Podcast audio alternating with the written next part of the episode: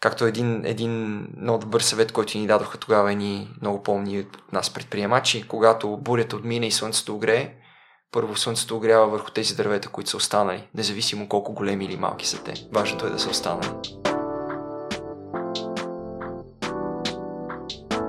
Здравей, Тео! Много ми е драго да те видя отново тук. Здрасти, Мия. Благодаря ти за поканата и за втората ни среща след близо 3 години. Към края на 2019 установихме, че се видяхме за първ път и в един от предните ми записи стана на въпрос, че мисля, че нося късмет на гостите и забелязвам положителното развитие на немалка част от тях и вътрешно се радвам. И в предварителния разговор си говорихме, че за теб също е така. Нещата са се променили в добра насока с придобиването на Auto to Bound. Да, нещата се промениха в, в изключително позитивна посока. Много, много неща се промениха за тези три години. Най-вероятно си спомняш, че срещата ни беше буквално преди да започне COVID, примерно няколко месеца. И света се промени тотално. Мисля, че хората също се променихме покрай всичкото това нещо, което се случи. И разбира се, имаше изключително много предизвикателства за не, не само за мен, но си мисля, че и за всеки един човек. И в последствие, когато успеш да излезеш от предизвикателствата, започват да се, да се случват едни хубави неща и съответно за мен и, и за нас като компания, за партньорите ми, едно от тези хубави неща, които така си, си отне а, горе-долу един двогодишен период, за да финализира по, по начина по който се случи, беше всъщност придобиването ни от а, една американска компания, която се нарича MarketStar, за която всъщност ние вече работим като MarketStar България. Тело, запознаш ли си с историята на Джак Дорси? Отчасти. Защото а, мисля, че предния път, преди предното ти гостуване и преди настоящето ти, изслушах а, неговото участие при Рич Роу и не знам дали заради визуалната прилика, но те оприличавам на него и той като че ли води по-спокоен начин на живот спрямо предприемачите, които са all-in и ти ми приличаш също на такъв човек, който и ти споделяш, че много мисли, отделя време за себе си, на семейството на децата си да, да спортуваш. Да, влизаш ли в тези характеристики? Правилна оценка ли съм си направил, че е важно и времето за теб? Абсолютно. Абсолютно е. Бих казал, че времето за себе си трябва да е на, на едно от първите места, защото живеем в, в един свят и в една реалност, която ако не си осъзнат какво се случва около теб и най-вече на първо място, ако не си осъзнат какво се случва вътре в теб, тази реалност може да засмучи и да те отведе много бързо и да те отведе в посоки, в които дори, дори няма да се усетиш как си стигнал. И това най-често са някакви крайности. Благодаря ти, пласкан съм от сравнението, което направи. Джак Дорси със сигурност е един от, така, от видните примери в, в предприемаческия свят и, и някой от когото със сигурност имам още да уча и още неща да направя за потенциално да стигна там, където, където е той и където се е запътил. М- това, което мога да, да кажа нали, за, за себе си по, по повод на въпроса ти, не оцелвам винаги правилните пропорции. В момента, както го водим този разговор, ме сещаш в един интересен момент от, от живота ми, в който не мога да кажа, че отделям вниманието, което ми се иска да отделям на себе си. Това разбира се има своите причини. Аз ги знам кои са фокуса върху, върху работата, върху това, което ни се случи в последната половин година, като процес на, и на мен лично, и на, и на компанията, и всъщност забравянето на слагането на себе си, не би го нарекал точно тоталното забравяне за себе си, но слагането на себето на малко по-заден план. И опитвам се в момента да намеря този баланс отново, като всъщност говори си с приятели по тази тема доста често и то може би дори баланс не е точната дума. То е едно състояние, което трябва да, да достигнеш, едни порядки, които трябва да създадеш, едни едни принципи, които трябва да следваш, за да отново грижата за самия себе си, в последствие грижата за всичко останало, което е около теб, бизнес, семейство, деца, ако имаш и така нататък, за да можеш да си адекватен в, в всички тези процеси.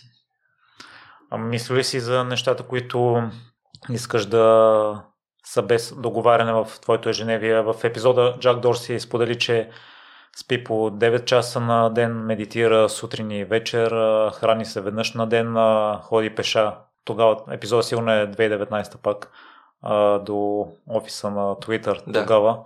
И това са, са част от ежедневията му. Мисля, че в събота или в неделя не мисли за работа. Това е изключително правилно нещо. На мен ми отне по време на, на първата ни среща не бях така, но с а, появата на, на второто ми дете всъщност започнах да съм по този начин. Какво имам предвид по този начин? Да не мисля за работа събота и неделя и да давам най-доброто от себе си, да не мисля за работа събота и неделя, а да съм фокусиран върху, нали, върху децата ми, а, върху семейството. И това беше една много голяма промяна за мен, която всъщност ме накара да осъзная, че създаването на, на нещо, на, на компания, на бранд, на, на имидж, ако щеш, и моя личен имидж, бранд, личност, съм пресякал всякакви граници и съм ги обединил тези двете. Което мисля, че е едно приключение, през което преминава всеки един предприемач. Това да се идентифицираш и отъждествяваш с това, което си създал, което не е грешно, но е изключително вредно, ако си така през 100% от времето. Защото това означава, че не можеш да изключиш като човек, а има едни, да не каже по-важни или също толкова важни неща, които са семейство, приятели отново, грижи за себе си, отново споменавам това нещо, които също трябва да сложиш на, на същата платформа като, като това да си бизнес човек, предприемач. Ам... Да, интересен целият този процес на, на какво работи за теб. Примерно, съня е без него просто не става. А, между 6 и 8 часа, поне лично за мен, в зависимост от деня.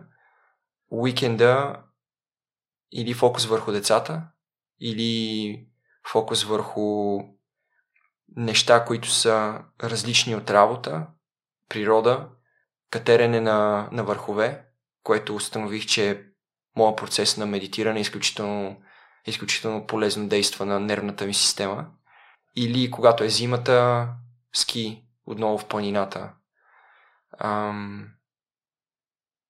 Лятото, може би също така и, и морето, макар че това, което също установих за себе си е, че ми харесва да съм на места, където планината се влива в морето, един вид. Тоест, ако кажем, че от едната страна имаме морето, от другата страна имаме планината, има, има, един, има една граница, която е чисто и ментална, ако щеш. И мен ми харесва да съм там. Хем на море, хем на планина. И това също така доста добре ми действа на, на нервната система и на тялото. Да, и ме, и ме кара да отпочивам. Ам, споменай храната мисля, че мога да има какво да, да работя в тази посока със сигурност, но нещо, което не, не се преговаря при мен, това е а, обяда. Закуската може да е в а, 6 сутринта, може да е и в 10 сутринта, няма значение, но обяд за него нямам преговори с себе си. Задължително обядване между 12 и 2 в този диапазон всеки ден, независимо какви срещи имам, какво правя, къде съм, с малки изключения не го спазвам това нещо, но гледам, гледам поне това да го има, тъй като е да, изключително важен момент за мен през, през целия ми ден. Защо? Защото сутрин, ако спортувам или ако правя а, някакви други неща, или ако имам по-ранни срещи, или ако трябва да заведа децата на, на детска градина, сутринта доста често минава по начин, по който не мога да контролирам и след това вечер, не говоряки за вечеря, ако говорим за трите основни хранения, закуска, обяд и вечеря, вечерята е по същия начин. Дали ще съм навън някъде, дали ще съм с приятели, дали ще съм с децата, ам, или ако е по-напрегнат работен ден, визирам повече работа, ще остана в офиса до по-късно и примерно в някакъв момент ще осъзная, че трябва вечерям в 9 или в 9 и половина отново е плаващо. Но обяда като хранене осъзнах, че е единственото нещо, което мога да фиксирам през деня. И се, изпо... се възползвам от, от този си контрол върху поне този процес и затова гледам да го, да го фиксирам и просто да не го пропускам. А това важно ли е за теб чисто психически да, да знаеш, че можеш да контролираш едно нещо и да си го спазваш толкова регулярно? Дава ли ти някакво предимство ментално?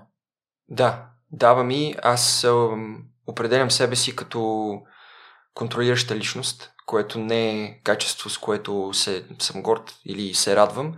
От друга страна е качество, което ми е позволило да постигна ни определени неща в живота си. И разбира се, крайната крайността на това да си контролиращ означава, че ти живееш под един константен график, в който и най-малкото отклонение те кара да се чувстваш изключително дискомфортно. Аз съм бил там, в момента за щастие не съм там и давам повече гъвкавост спрямо нещата, които спрямо, правя спрямо, може би дори начина по който живея. Но пък от друга страна, този процес на, на това да имаш разписани някакви неща от ежедневието си, дава една структура и, и дава и един план и път, ако щеш, по който знаеш, че като преминаваш нали, учиш мозъка си, тренираш мозъка си буквално на, на едни действия, на едни неща, на едни порядки, които в последствие са изключително полезни за, за теб самия. Спорта е едно от тези неща също. Там със сигурност имам какво да уча и да подобрявам за себе си, ам, защото доста често, за съжаление, го пренебрегвам. Имам един добър приятел, а, Митака от BB Team, който казва, че по-млади няма да ставаме и по-здрави няма да ставаме, ако не направим нещо по въпроса. Това ми се запаметило и, и гледам да си го повтарям. И по-лесно няма да става също така. Ако следвам този, тези порядки позитивни и този план за отново за, за грижа за себе си чрез спорт, ам, да, се чувствам много по-добре. Те ние с Мира Добрева си говорихме. Сега обаче не мога да се точно за какво, че с течение на възрастта просто приемаш нещата. И аз като теб може би обичам да контролирам нещата и забелязвам, че и при мен има такава положителна промяна, като при теб леко по леко да се оставим на нещата и тя да говори, че това идва с възрастта. Съгласен ли си с нея или може по друг начин да преформулираме мисълта и по-лесно да приемем нещата, тъй като при мен го има и перфекционизма и може би ще стигнем и до Сантьяго, където понякога се налага да ревизираш плана си и да се... Всеки ден. и да се примириш с по-малкото това, което си си поставил за цел. Със сигурност съм съгласен от части с това, което Мира ти е споделила защо казвам отчасти? Ако сравнявам 23 годишното си аз и 33 годишното си аз, т.е. в сегашния момент, има много неща, които в момента ми е една идея по-лесно да се, да се примиря и да ги приема като такива, каквито са и да не се бунтувам постоянно срещу тях и да не съм изключително неспокоен. Разбира се, има и неща, с които не мога, но 20-те нали, са тези години на търсене, на преоткриване, което е постоянен като процес. И сега в началото на 30-те усещам една дума, която никога не съм мислил, че ще използвам и това е олегналост в някакви отношения, което дава своите предимства. Гледането на, на всичко, което се случва около, около мен с една идея по-голямо спокойствие. Независимо колко трудно, тежко, тъжно може да бъде ам, това нещо. От друга, от друга страна, защо казвам зависи? Защото има хора, които им трябва цял живот, за да, за да достигнат до, до, този, до този етап на, на олегналост, уседналост и, и хора на изкуството, които един вид цял живот са неспокойни. Цял живот търсят и откриват и преоткриват и може би точно заради това са и такива гении и, и създават, а, независимо дали говорим за изкуство, нали, музика и така нататък. Така че за мен този въпрос зави... е... отговор е зависи от това какъв човек си, през какво си преминал, какви опитности си си приложил в живота си и през какви опитности си преминал, за да научиш уроците, които си научил или които учиш в момента, за да достигнеш до, до този етап на по-лесно приемане. Може си на 23, може си на 43, а може и на 63 все още да търсиш. Не знам.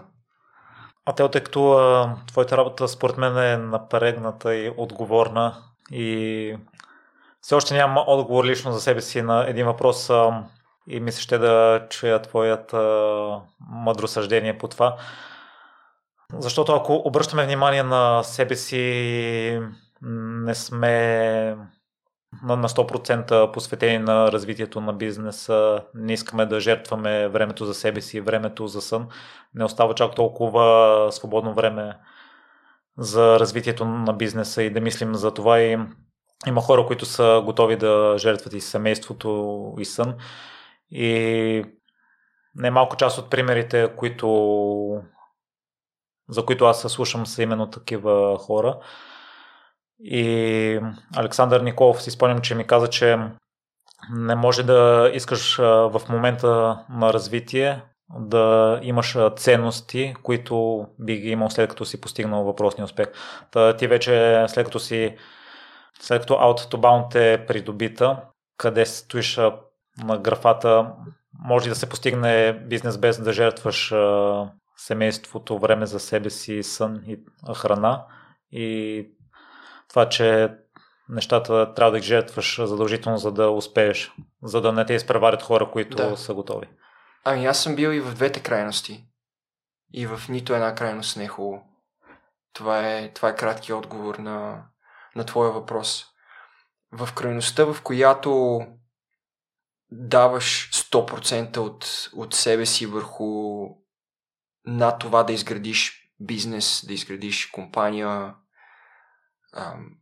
може да е фундация, може да е неправителствена организация, кауза, за която се бориш, мисия, на, на, на която да следваш и на която да принадлежиш, е изключително вредно и, и, за, и за самия теб, и съответно за хората, които са около теб и които обичаш, освен ако ти не си приел това нещо за наистина твоя кауза и, и, и твоята посока в живота и ако е така, ти значи принадлежиш на това нещо и няма нищо лошо да си 100% в него. Разбира се, отново има думичката зависи. Зависи според зависи от това какви, да кажем, договорки би имал с семейството си, с хората, които са около теб, с хората, които те подкрепят. Но 100% изяжда всичко останало и в един момент се събужиш един ден и осъзнаваш, че си пропуснал някакви неща.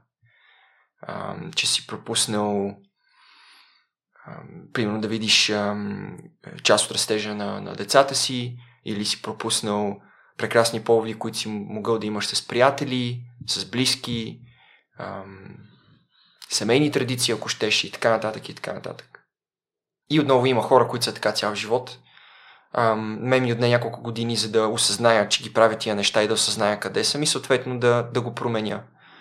Другата крайност, в която е да си изключително и само фокусирано върху семейство, приятели, близки, да даваш от себе си там, а пък бизнеса да бъде нещо между другото, също е, също е опция, също е един път напред и това обикновено по мои скромни наблюдения го правят хора, които, за които бизнес е просто една приятна добавка към живота им.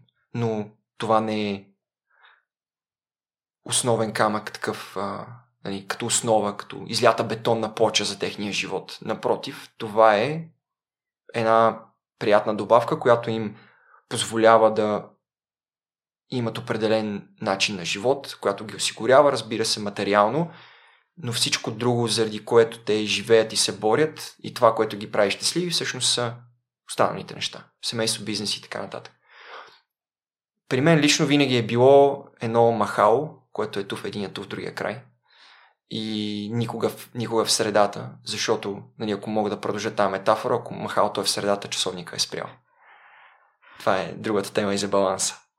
Та, когато си махал и, и, и живота ти е по този начин и има постоянно едно движение, в нито една от двете крайности не, не е добре да оставаш и всъщност ако си визуализираш махалото, то никога не остава в една от двете крайности. То винаги се движи. Абсолютно винаги се движи. И, и съответно, аз лично за себе си, както ти споменах вече, съм бил, съм бил там, където съм мислил и съм живял изключително и, и изключително много за, за работата ми, защото а, така съм го чувствал и усещал и защото съм вярвал, че това е моята мисия и това е моето призвание в живота и най-накрая съм го намерил и затова давам най-доброто от себе си. Пренебрегвал съм някои лични семейни неща по, по този повод, дори себе си, здравето си а, и така нататък, което не е било най-хубавото нещо. От другата крайност пък съм усещал, че за мен бизнеса не е, не е просто нещо хубаво, нещо приятно, което го има там. Мисъл. Аз вярвам, че моя, моя път в живота е това да, да създавам също така да създавам добавена стойност за, за някаква малка група от хора, за част от обществото или за по-голяма група от хора, независимо от това дали са бизнеси, ам, на които помагам с това, което правим, или това са каузи и организации, които вярвам и подкрепям, няма значение.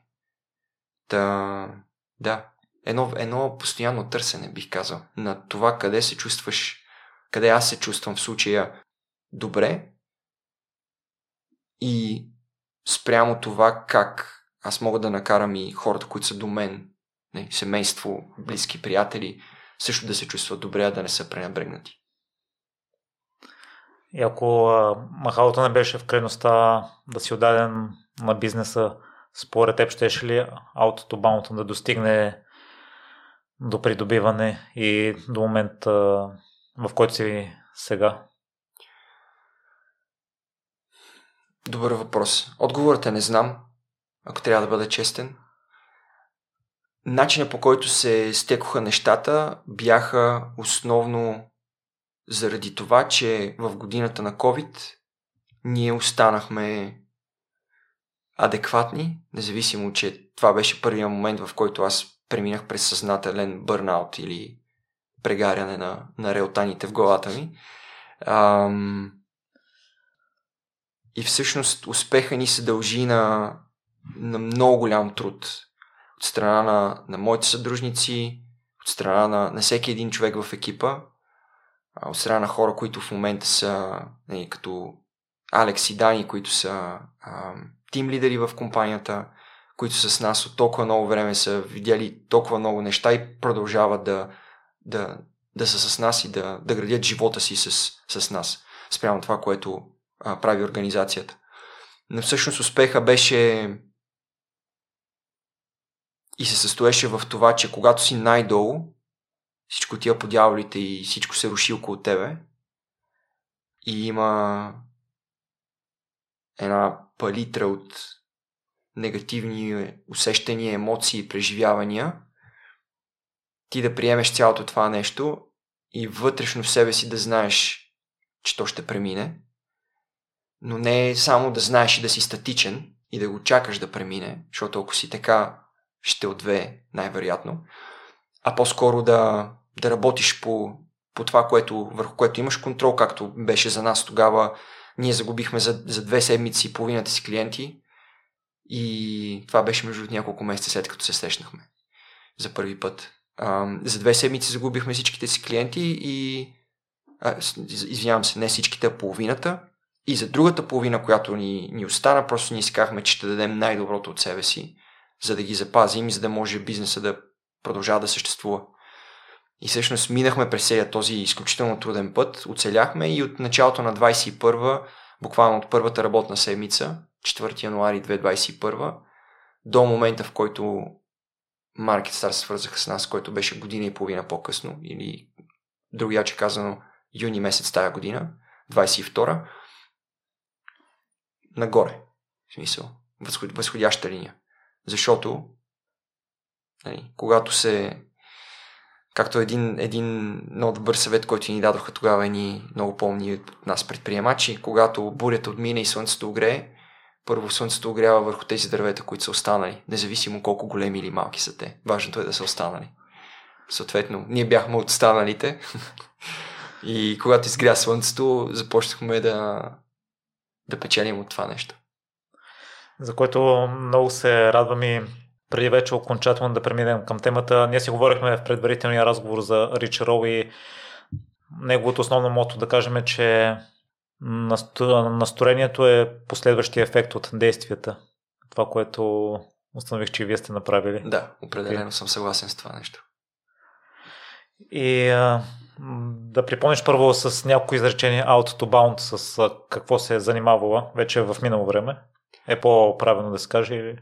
И в, и в настояще. Продължаваме да правим това, което правим.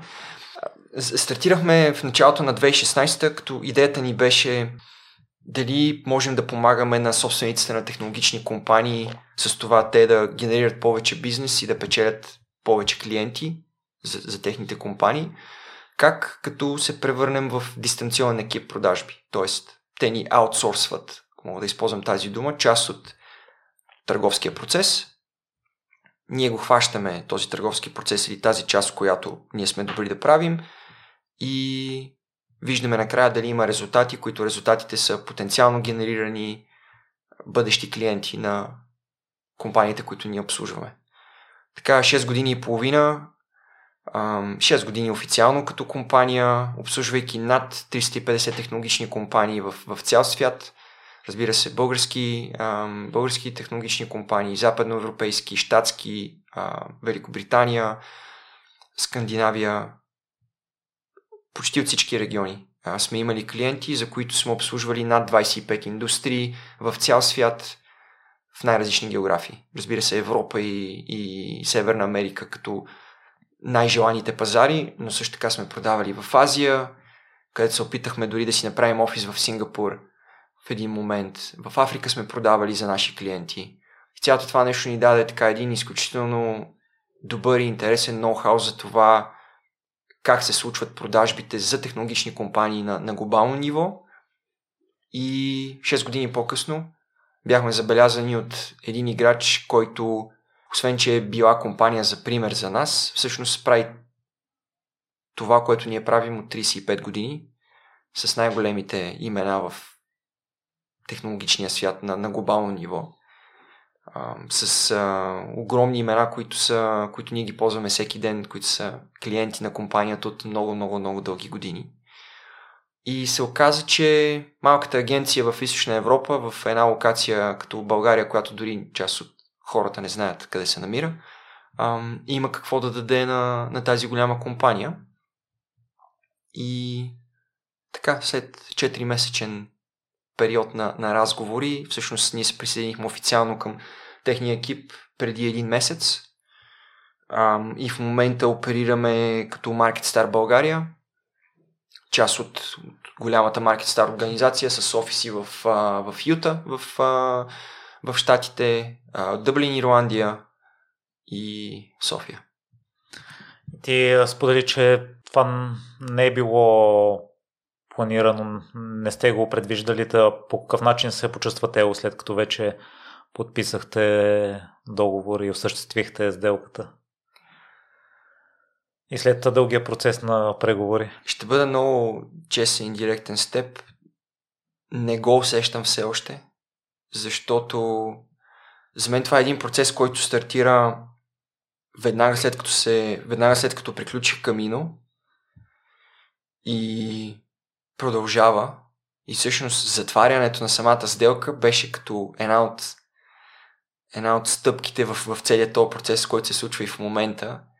И да, ако ме питаш на рационално ниво, оценявам какво сме свършили, разбирам и осъзнавам, че това е огромен успех за мен, за партньорите ми, за, за колегите ни, за нас като компания, за това, което сме изградили, за всички този труд, пот и кръв, които хвърлихме а, последните 6 години, но от друга страна нещата продълж... тъй като нещата продължават и, и ние в момента като част от голямата структура се интегрираме, предстои ни, след следващата седмица ни предстои пътуване до, до щатите, а, където ще се срещнем с екипа в Юта. Бяхме преди 3 седмици в Дъблин, след това ходихме в Варшава да купуваме друга компания, заедно с менеджмента, който всъщност нас ни придоби и ни купи.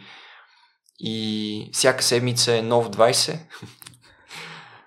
и всички тези неща са толкова много, че просто а, аз в момента съм в, а, в едно такова състояние, където, честно да ти кажа, нямам търпение да дойдат коледните празници, за да мога да си взема отпуска, вече като служител, и малко да спра и да да се поосъзная какво точно се случва.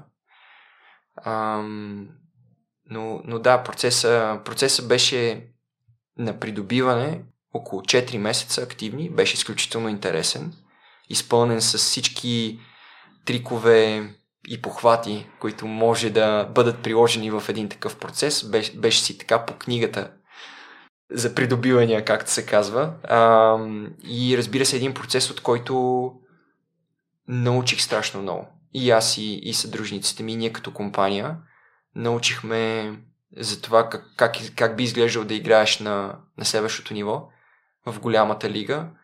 И вече в момента сме в тази голяма лига и правим първите си стъпки там и най-интересното е, че сме готови за това нещо. Разбира се, има много неща, които трябва все още да научим и да започнем да прилагаме процеси, минаването на сертификации, които ние трябва да направим като, нали, като, като фирма тук, бидейки част от голямата структура, да минем самия процес на интеграция и така нататък и така нататък, но усеща се като правилното нещо в правилното време с правилния партньор, което за нас е най-якото от всичко. По кое усещате, че сте готови вече за голямата лига, тъй като аз забелязвам при себе си като постепенно променям някои неща и се стара да ги подобрявам. Винаги има първоначалната несигурност, че едва ли е точният момент, докато не мине периода на свикване. И съм сигурен, че си чувал, че ако чакаш момента, в който да си готов, никога няма да, да. да стане. Тъл... Много силно вярвам в това нещо. Ако ме питаш дали има нещо, което съм предприел в живота ми като важните неща, които съм случил в живота си, и дали съм се, случва, дали съм се чувствал готов, имам един много прост отговор и това е не. Никога. Никога не съм се чувствал готов. Ам...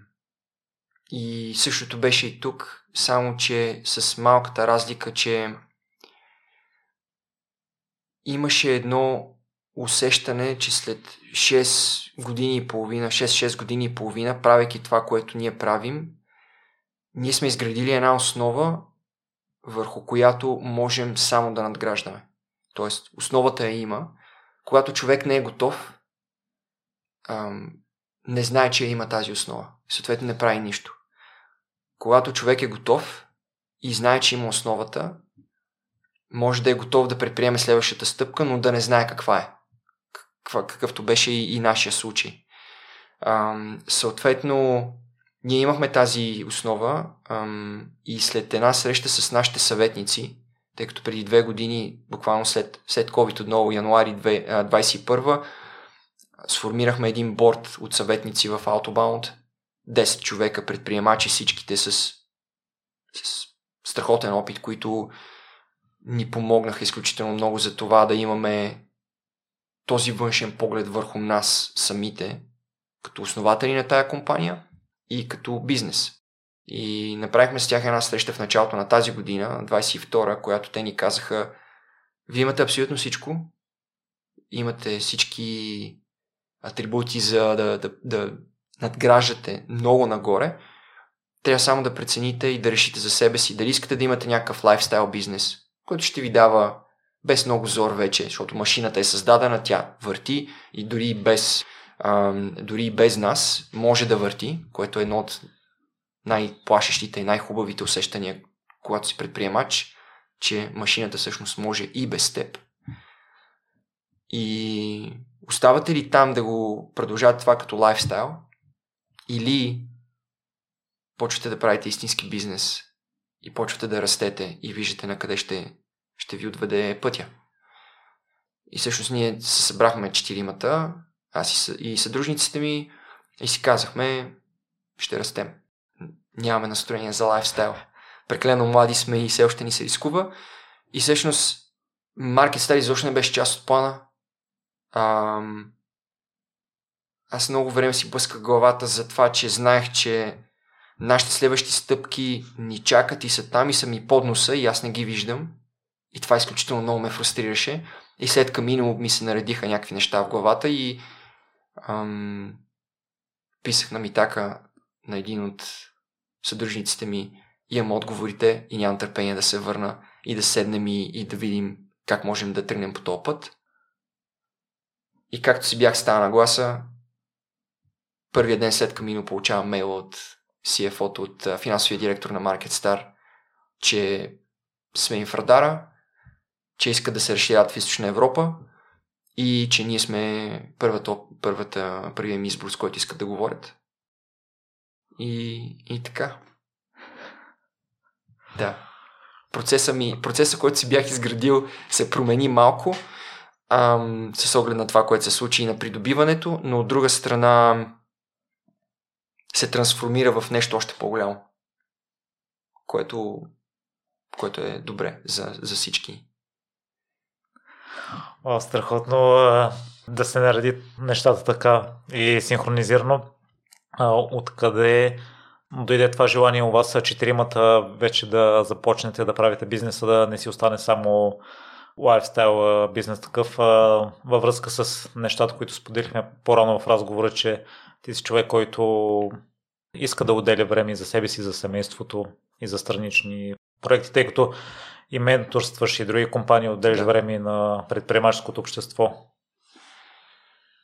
Правейки това, което правим толкова време и не като да правим един бизнес от 20 години, нали, този момент, към, в който бяхме стигнали тогава в началото на тази година, вече бяха 6 години. Ам... Осъзнахме, че и четиримата имаме нужда от следващото ниво, без, както ти казах, да знаем какво означава изобщо това нещо. Защото познаваме бизнеса си много добре, знаем казусите, знам, знаем потенциалните профили на клиенти, знаем къде може да има някакви проблеми, знаем бизнес модел изключително добре, къде да очакваме проблеми, къде да очакваме предизвикателства, къде да очакваме победи. И в един момент, когато си се наситил на цялата тази игра и я познаваш много добре, започваш да си мислиш, това ли е всичко, което исках да направя? Е първият въпрос. Втория въпрос е, до тук ли съм като ментален и енергиен капацитет? И третия въпрос е, мога ли да направя нещо повече? И изобщо искам ли? И съответно, при нас комуникацията под нас визирам мен и партньорите ми винаги е била много директна и искрена, понякога дори до болка. Седнахме и всеки си каза как вижда нещата и на къде иска да тръгне. И аз съм най- най-възрастния в компанията. Смея се за това, защото имаме постоянни шеги по тази тема. А, съответно, те са на по 29-30 и тримата. И аз съм, нали така, 3-4 години. Малко по-напред. Чисто възрастово. Та, мисля, че и, четирима, и за четирима ни въжи това, че сме изключително млади, изключително в, в началото на, на, на това, което ни очаква, както се казва, здраве да има. От тук насетне през целия ни останал живот. И че ни беше рано просто да кажем ми толкова, нали, това ще продължава да си го има, ние ще продължаваме да си правим някакви неща, да си имаме свободата, да сме си шефове, ние да определяме какво и на къде и как се случва. И това е нашето нещо и то ще си, примерно, докато го има, нали. Някакси не, не ни резонира с нито един от четирима ни това нещо, което тук що казах. И просто беше дошло е това време за нещо по-голямо, отново нямаме никаква идея какво е. Нямаме план в главата си към онзи момент как да го направим но ще започнем да вървим и пътя, нали знаеш, като тръгнеш по пътя, започва да ти се откриват някакви неща. И може би късмет, може би правилен тайминг, може би нали, там, където се срещат късмета и подготовката, всъщност е, е това, което ни, ни кара да, да, да вървим напред и да продължаваме и да постигаме още повече. При нас най-вероятно беше някаква такава комбинация от всички тези неща.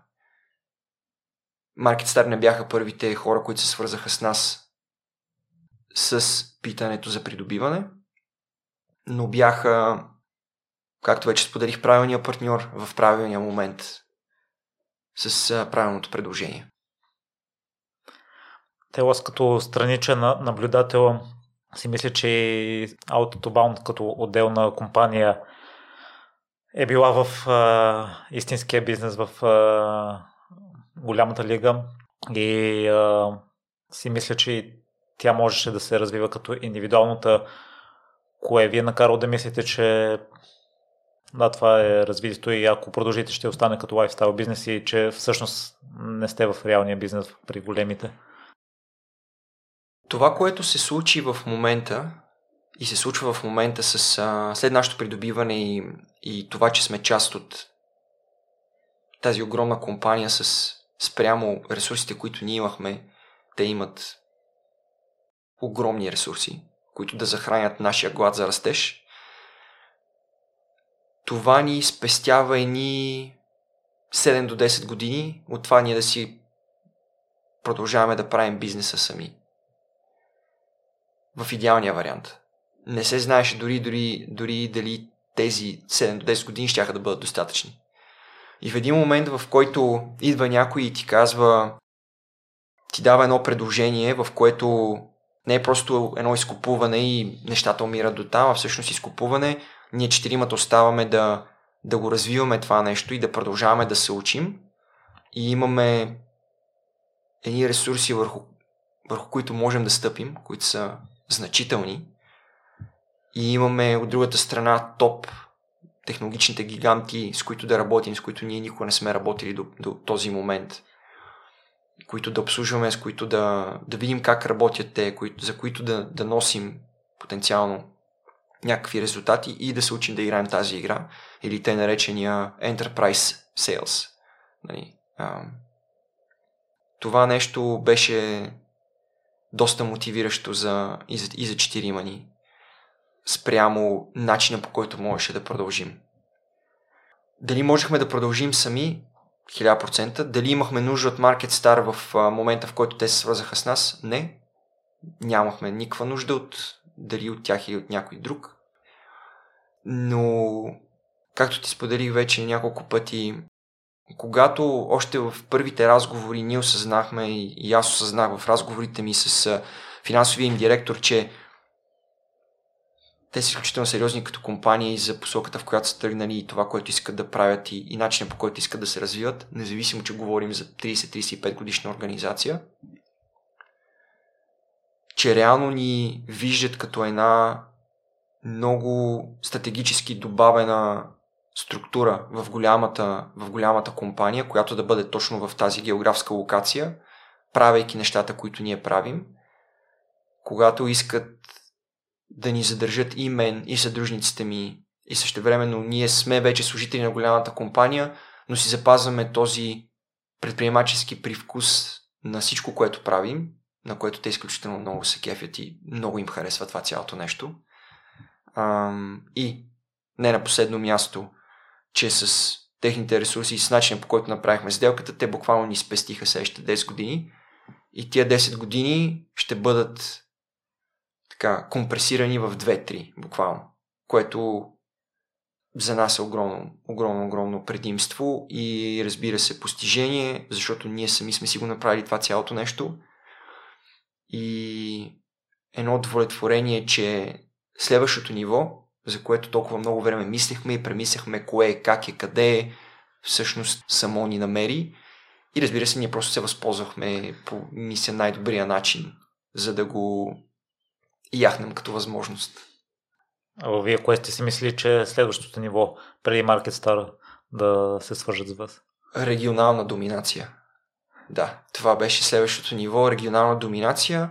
Това, което се оказа вече на един малко по-късен етап, когато ние с... бяхме почти на финала и в последствие след като затворихме, беше, че ние сме може би единствената или една от не повече от една-две други компании, агенция в тази част на Европа, Централна и Източна Европа, която прави изнесен екип продажби и аутсорс, над, аутсорс на, на търговската дейност към технологични компании по начина по който ние го правим.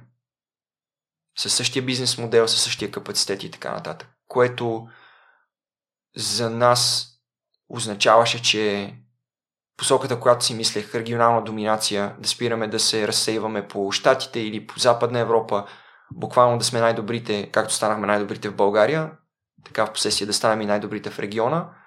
Това се оказа, че е била много правилна следваща стъпка, която обаче никой няма да разберем какво ще стане с нея, тъй като, да, ам, тъй като нещата вече са много, много по-различни.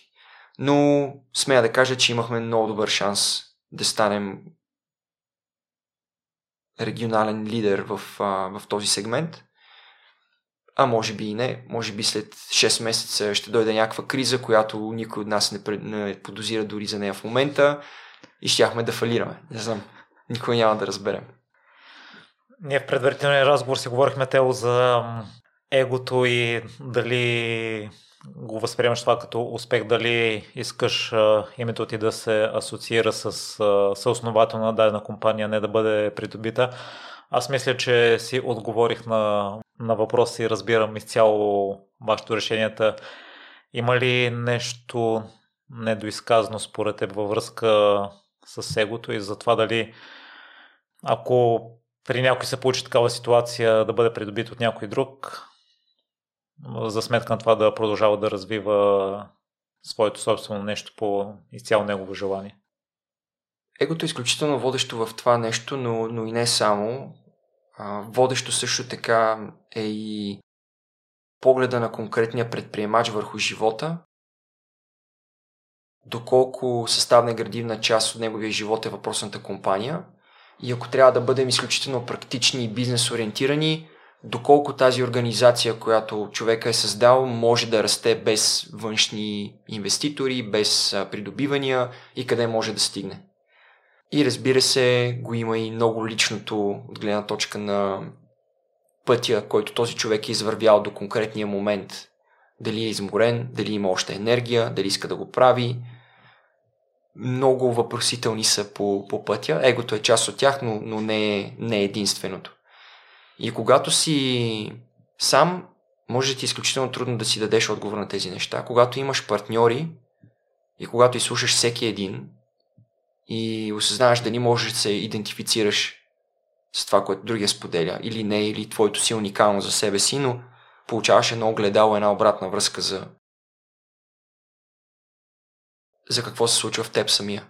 И оттам вече преценяваш по какъв начин се справиш с това, че твоите решения са малко или много публични, зависи и голям бюджет от тях и хора са обвързани, така че да запазиш менталното си здраве. О, е, дълбока тема. Ами, имаше много моменти през годините, в които ми е тежало това нещо. Най-вече моментите, в които съм предполагал, че можем буквално да се провалим като бизнес. Да се провалим, визирам да, да, да фалираме поради някакви обстоятелства. И аз да знам, че ще трябва да освободя някакви хора, например. И че хора, които идват, работят в Outbound, изкарват си прехраната, редица от тях дори помагат на семействата си под една или друга форма в някакъв момент вече няма да, няма да го правят изобщо това нещо. И силно съм вярвал, че всеки един човек, който е преминал през нас е, е изключително интелигентен и, и, и мъдър, ако щеш, и, и проактивен, за да намери следващото нещо, дори и нещо да се случи с нас. И някакси това ме успокояваше, че каквото и да се случи, хората ще се оправят след това, ако нали, стигнем до, до най- лошия сценарий. Но от друга страна, ще да е някакъв такъв като личен провал. Ам, когато други хора зависят от теб.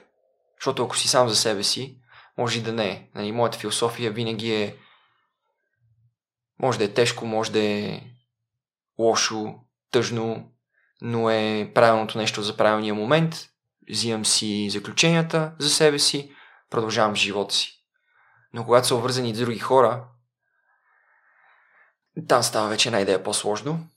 И там цялата, целият фокус и цялата настройка се променя не само към себе си, защото би било изключително егоистично, според мен, но и към тези, които са около теб. И да. Да, трябва да... Ми, мисля, че съм, как да кажем, ам... мисля, че във всички тези трудни моменти и аз, и съдружниците ми сме правили най-доброто. И за компанията, и за хората. И спомена Сантяго и че там са ти си изяснили някои неща за живота. Тела, преди да преминем на там, аз изслушах и първото ти участие при мен и споделяш, че рядко нещата ти се случват от а, първия път, но винаги когато се случват в последствие, се случват на точното място. И аз при мен също съм забелязал сега, като се върна назад, рядко нещата ми се получават от първия път. Та, Предполагам, си на също не ти се е променила перспективата. Много ме замисли това, което каза тук що, защото не си го спомням това, ако трябва да бъда честен. Но а, явно Тео преди 3 години е бил поне толкова мъдър, колкото е Тео в момента. Може би. А, и да, съгласен съм с това нещо, абсолютно. Все, все още въжи в живота ми. В пълна сила. Защото при мен може би има дисциплината и упоритостта. Не съм сигурен дали понякога вече упоритостта не преминава към глупост.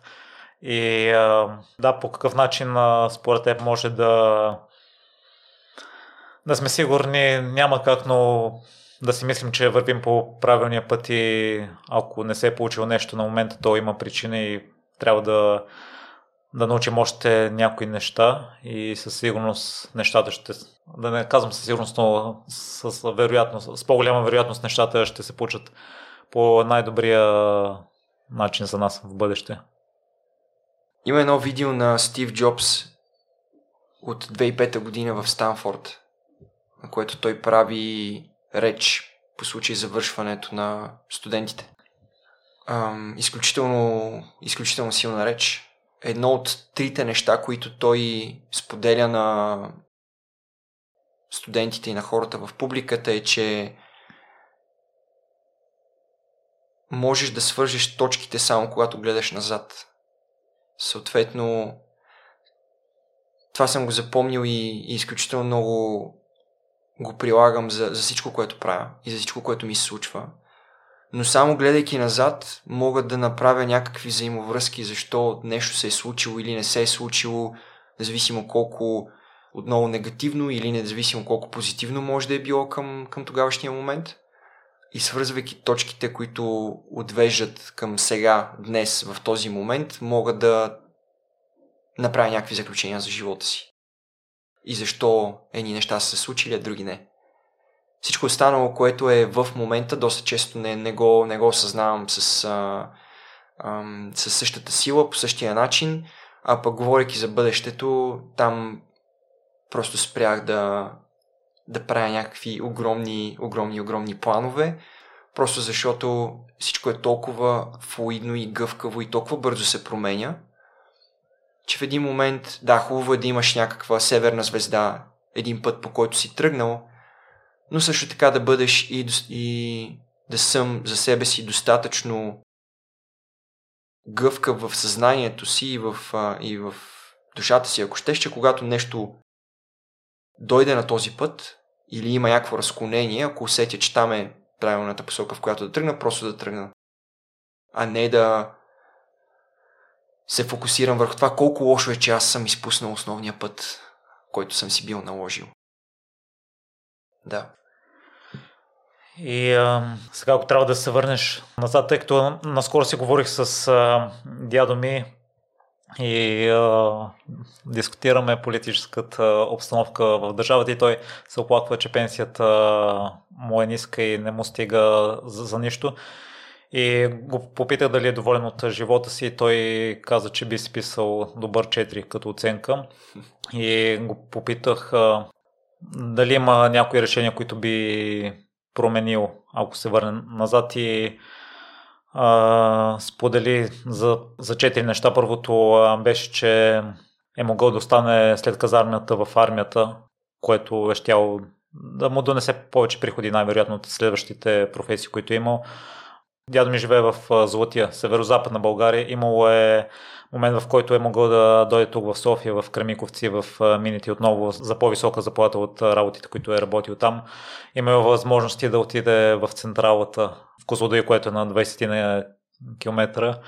Имало е възможности да закупят апартамент в Монтана, но и това не го е направил.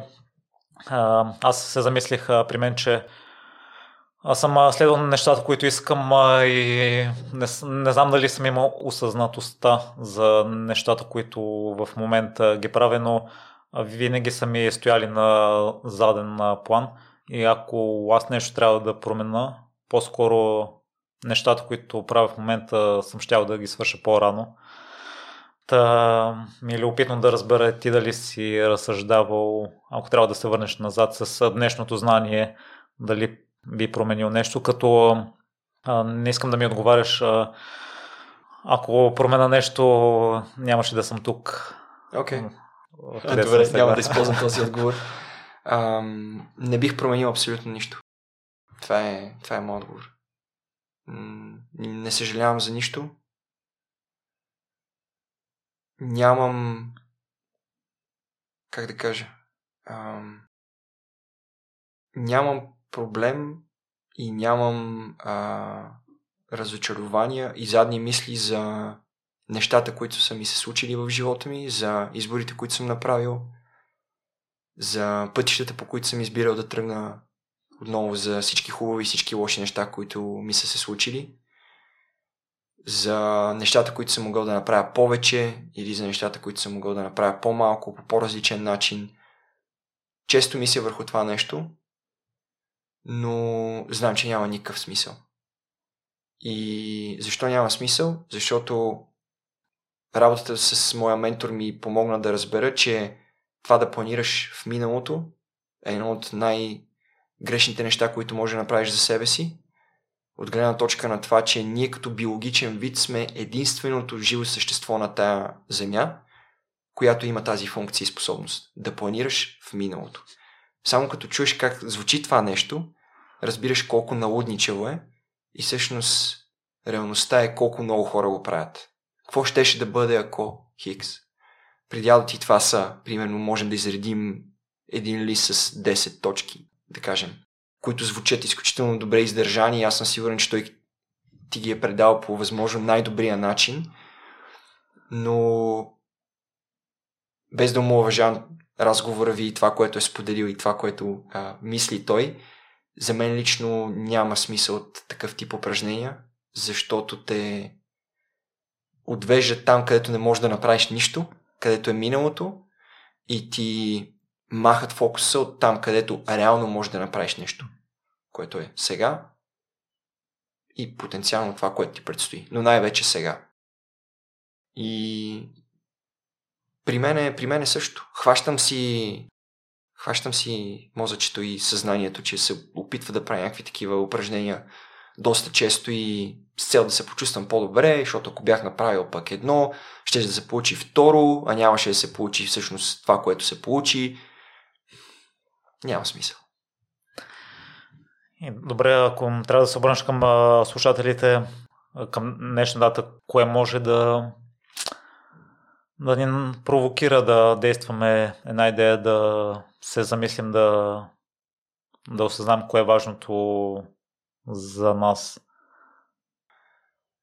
Като всеки един слушател си направи вътрешен одит за себе си. Какво се случва вътре в конкретния човек? Как е? Защо е? Откъде идва? На къде се е запътил? Къде се намира в момента? Може би отговорите на няколко такива въпроса биха дали така една добра перспектива и гледна точка за кой съм аз, какво правя, защо го правя, на къде, на къде съм тръгнал. А може би не, може би трябва да се слезе още по-надълбоко. Дали това е най-правилният начин, не знам. Дали това трябва да го прави всеки човек, също не знам, защото ако има едно нещо, което научих в последно време е, че когато предприемем пътешествието навътре към себе си, там могат да излязат много неща, които не ни харесват и които не сме готови да, да приемем и да признаем и в последствие да оправим, за да продължим живота си. Съответно е нали, едно упражнение, с което трябва да се подхожа с внимание. А е за нещата, които не сме готови, просто трябва да изчакаме да мине време. Точно така. Едно от нещата по-екстремни, които могат да се предприемат е дълго пътуване сам с себе си или с мислите си. Ти си бил с баща си Тео, но немалко част от това, което разбрах, си разсъждава върху живота си. Първо ще ни преведеш накратко през Сантьяго? Аз ще оставя участието ти при креативен живот, при там също засягате темата. Да, да. Да не се повтаряме дословно. Ами, какво да ти кажа? Сантьяго, Сантьяго де, де Компостела, нали, пътя на Свети Яков, Сейнт Джеймс Уей, не един път, това са много пътища. И той е едно към едно спрямо реалния живот, спрямо това, което е живота. Нали? Потока на живота, ако си чувал за, за това определение. Всеки един от нас е в един поток. Независимо дали този поток е вкъщи работа, работа вкъщи детска градина и някакъв такъв триъгълник или е нещо друго, което всеки един от нас си е избрал. И това е нещо, което баща ми се беше запалил от, може би, преди 10 години. И от горе-долу тогава беше за него дай да го направим заедно. И аз не усещах, че е момента. И така си минаха много години.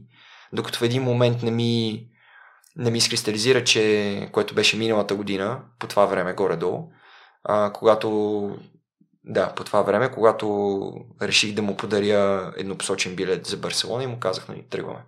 Мисъл, 30 април, София, Барселона и оттам трябва да сме след това във Франция и поемаме по, по пътя, който всъщност ние избрахме да поемем по, както вече споделих, те са много пътища, но един от основните маршрути е те наречения French Way или френския път, който започва от едно малко селце Сен-Жан Пиедепо във Франция, което е на, почти на границата, можем да кажем, между Франция и Испания. Първия етап са едни 25 км през прохода на Наполеон и Пиринеите, които след като ги минеш, вече си в Испания. И оттам вече продължаваш още 780 км до Сантьяго.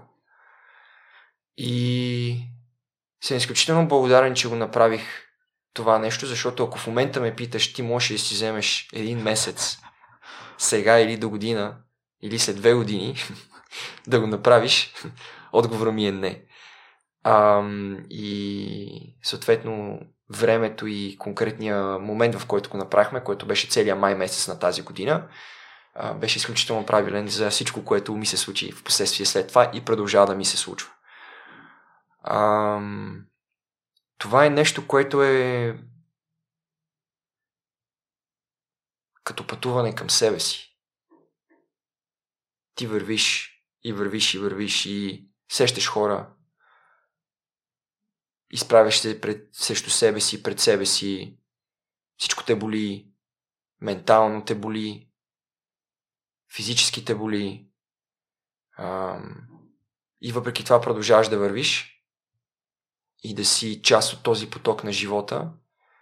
И както продължаваш да вървиш и всичко те боли, в един момент започват да се случват едни магични неща, отново къде на късмет, къде на нещо друго, които те карат да се чувстваш щастлив и всъщност разбираш, че това е една умалена проекция, един умален модел на начина по който си живеем живота, което беше много силно осъзнаване, докато бях там.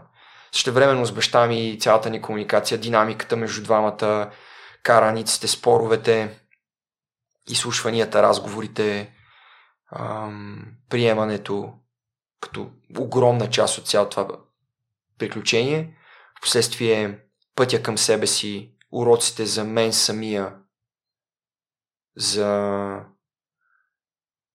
защо съм по начина по който съм, как гледам на живота, как гледам на нещата, които се случват около мен, как ги интернализирам и през съзнанието, през мозъка към, към душата и, и обратно, ако щеш.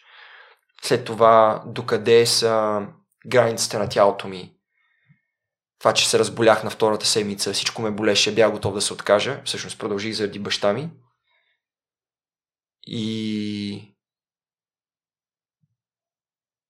и всички тия лимити, които всъщност са в главата. Оттам започва всичко. Но съм говорил с хора, които са правили комемине, където е много по тежко от физическа гледна точка. Там правят, доколкото знам, по 30-40 км на ден и ти за, примерно, за не знам, две седмици може би си го минал целият маршрут, докато ние правихме по 25 км на ден, понякога 30, но най-често 22-25 всеки ден, сравнително равно, не си в планината, не си на билото или нещо от сорта. И хората, с които съм говорил по тази тема, които са го правили, са го разделили по един за мен много правилен начин, че коме ми не е физическо. Изцяло. Там са твоите физически ограничения и лимити като човешко същество, докато камино е ментално. Играта там е тотално ментална. И всъщност осъзнах, че двете неща са изключително свързани. Че всичко, което ние мислим, веднага резултира.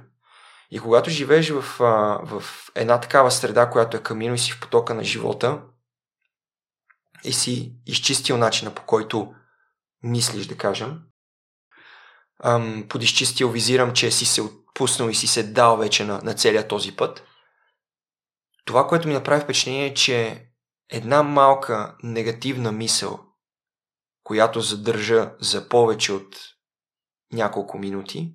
И я мисля и я премислям, веднага ме удреше в някъде по тялото, което най-натоварената част от тялото ми, това бяха краката и съответно раменете заради раницата. Но най-вече краката. В смисъл, веднага ме удреше в краката. Скараме се с баща ми, примерно една сутрин, нещо се скарахме, имахме някакъв спор, аз си го държах това нещо в себе си, половин час по-късно, бам, контузия. Болки. Замисля се нещо за работа, за личен живот, каквото и да е някаква негативна мисъл, задържение малко повече, бам, веднага резултира някъде в, в краката. И се замислих, че това го прави всеки един от нас, живейки в това прекрасно, в кавички не в кавички, място наречено София или който където живее, в, в, където, да, където ни слушат хората, но заради това, че ежедневието и града ни е засмукал по такъв начин, ние не ги осъзнаваме тия неща. Не осъзнаваме как си вредим само и основно заради начина по който мислим. И това беше огромен, огромен, огромен урок за мен. Защото всяка една негативна и отровна мисъл буквално, буквално те удря на, на физическо. И метода за не знам, премахването или да не мислиш за тях? О, още търся отговор на този въпрос. Много добър въпрос. Още търся отговор за него, ам, на него. Здравословни практики като спорт, медитация е нещо изключително полезно за, за всеки един човек, който може да, да ги практикува тези неща, но дори тъй като знам, че много хора, примерно, им е трудно да медитират и, и това нещо е предизвикателство, спорт във всякаква, във всякаква форма, за да можем да се грижим за, за, за телата си по възможно най-адекватния и най-добрия начин. И едно огромно нещо, което за мен е изкуство и аз не мога да съм, не мога да кажа, че съм най-добрият пример в това отношение или че, съм го, че го прилагам на 100% и това е изкуството просто да пуснеш. Едно ти да се пуснеш на живота, второ да пуснеш целия си ментален товар. И на, на камино срещаш много хора от цял свят с всякакви проблеми, премеждия, предизвикателства в живота им.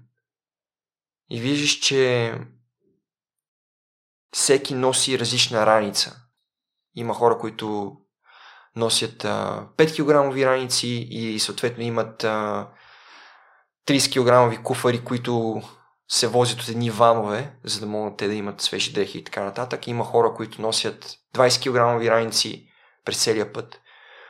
Има хора, които носят 7, 8, 9 кг раници, като мен и баща ми. И всъщност това няма никакво значение. Защото най- най-важната раница, е най- която носиш е менталният ти багаж, с който отиваш там. И всъщност най-важното нещо е какво правиш с този ментален багаж. Дали си го носиш с тебе през цялото време или започваш да го разтоварваш и да го пускаш.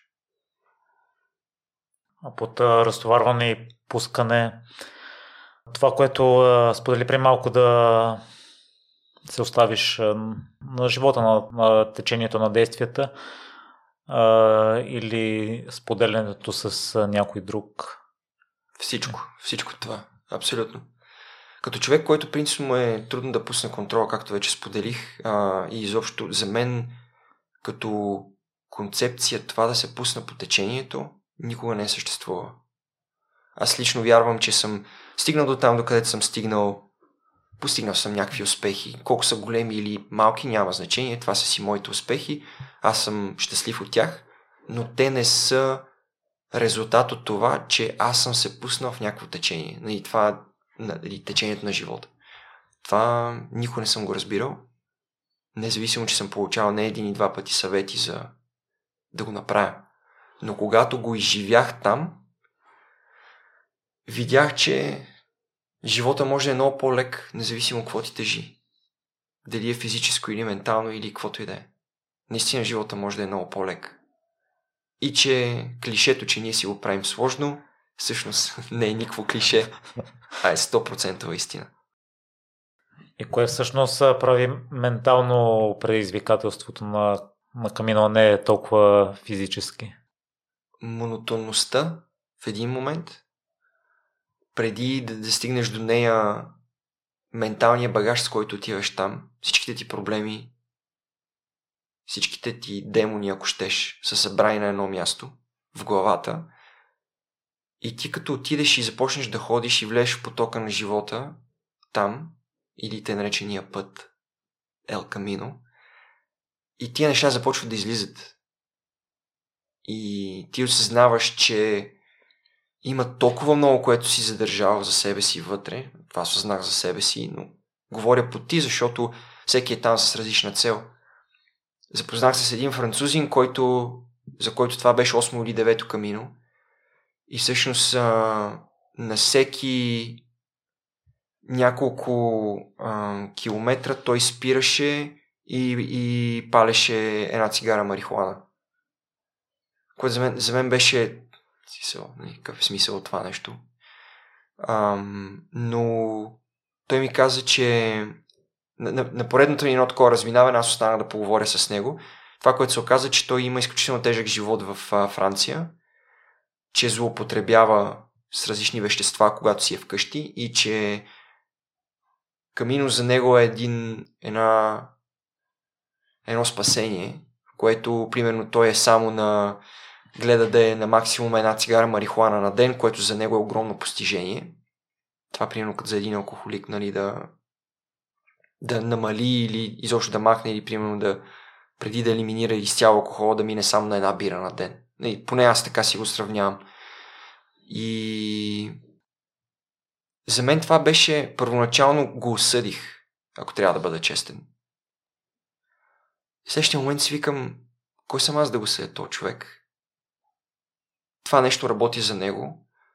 Дали той е създал някакъв ескапизъм от това да избяга от, от себе си, от живота си, защото той е в тази изолирана среда един месец и след това се връща.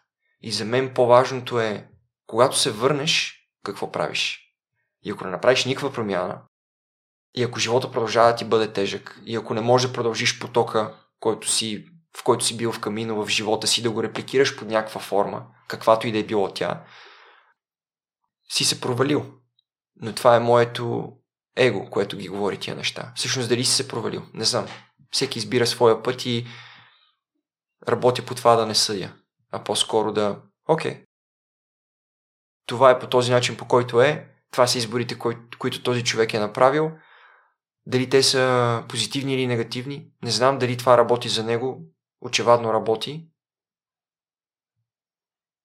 Нямам какво повече да кажа. И така. И това беше един от, от тези примери, за които всъщност видях, че Камино е за, за, за всеки, но Камино не е задължително да отидеш там в Испания и да го вървиш това. Камино може да бъде и тук, камино, твоето камино може да бъде и Комемине, а може да бъде и в идеалния вариант избора, който правиш за всеки един ден от живота си. Как да го живееш, с кого, къде, правейки какви неща. Защото едно от нещата, с които, за които като те ни много говорихме с баща ми е как са минали, примерно, последните 30 години от живота му и че човека си умира да е на 20, на 30, ама вече няма как да стане. И че от тогава до сега буквално е като някакъв сън, нали? И тъй като аз съм в, в този етап все още, ам, се замислих, нали, окей, ако следващите 30 години, например,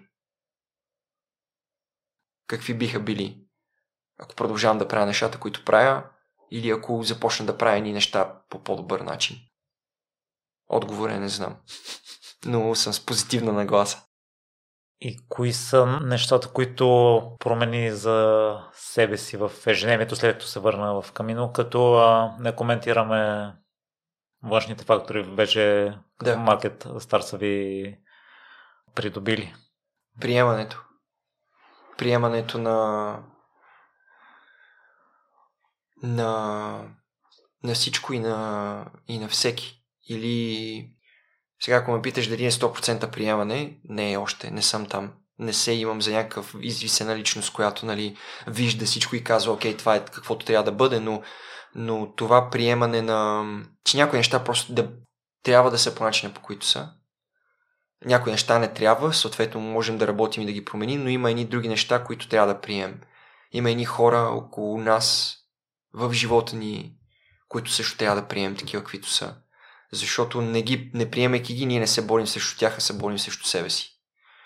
Другото нещо, което започнах да прилагам е все повече и повече да пускам контрола и да не се насилвам да правя някакви неща с рогата напред по чисто амбициозния начин, който винаги съм правил, защото аз винаги съм бил, когато имам една цел пред себе си, аз строя мостове, пътувам, правя неща, за да я постигна в един момент осъзнах, Камино ме накара да осъзная, че ако има нещо или някого, който е там, да, мога ли да, да го достигна 1000%, но трябва ли наистина да го правя? И нали, трябва ли да бъде с това напъване и бутане, спрямо това просто да, да пусна и да видя как ще се случат нещата. И, и това също ми е трудно да го прилагам, но започнах и съм в началото на този път, след 3-4 години, ако ме поканиш отново, ще се радвам да ти гостувам пак. Ще ти кажа какво съм научил. А себе си успя ли да приемеш, Тео? Много, много добър въпрос. И да и не. И да и не. Това е част от, може би основната част от този път към себе си в която ти идват всички тия страшни и хубави неща и най-вече страшните, защото на нали, хубавите на всеки, всеки може да приеме хубавото. Но по-страшното и по-черното се приема една идея по-трудно и, и казвам и да и не, защото аз съм все още по този път. Ходя по този път на 100% у себе приемане трябва да дам някаква оценка на колко процента съм там, често казвам, би им било трудно. Не знам как да ти отговоря на този въпрос, който аз сам си задавам, но знам, че вървя по този път и, и че става по-леко и по-добре. Аз също го забелязвам и при мен те аз лично се възхищавам и на хора като теб, които продължават въпреки трудностите на Камино имал и на стинг, и контузия, болешки.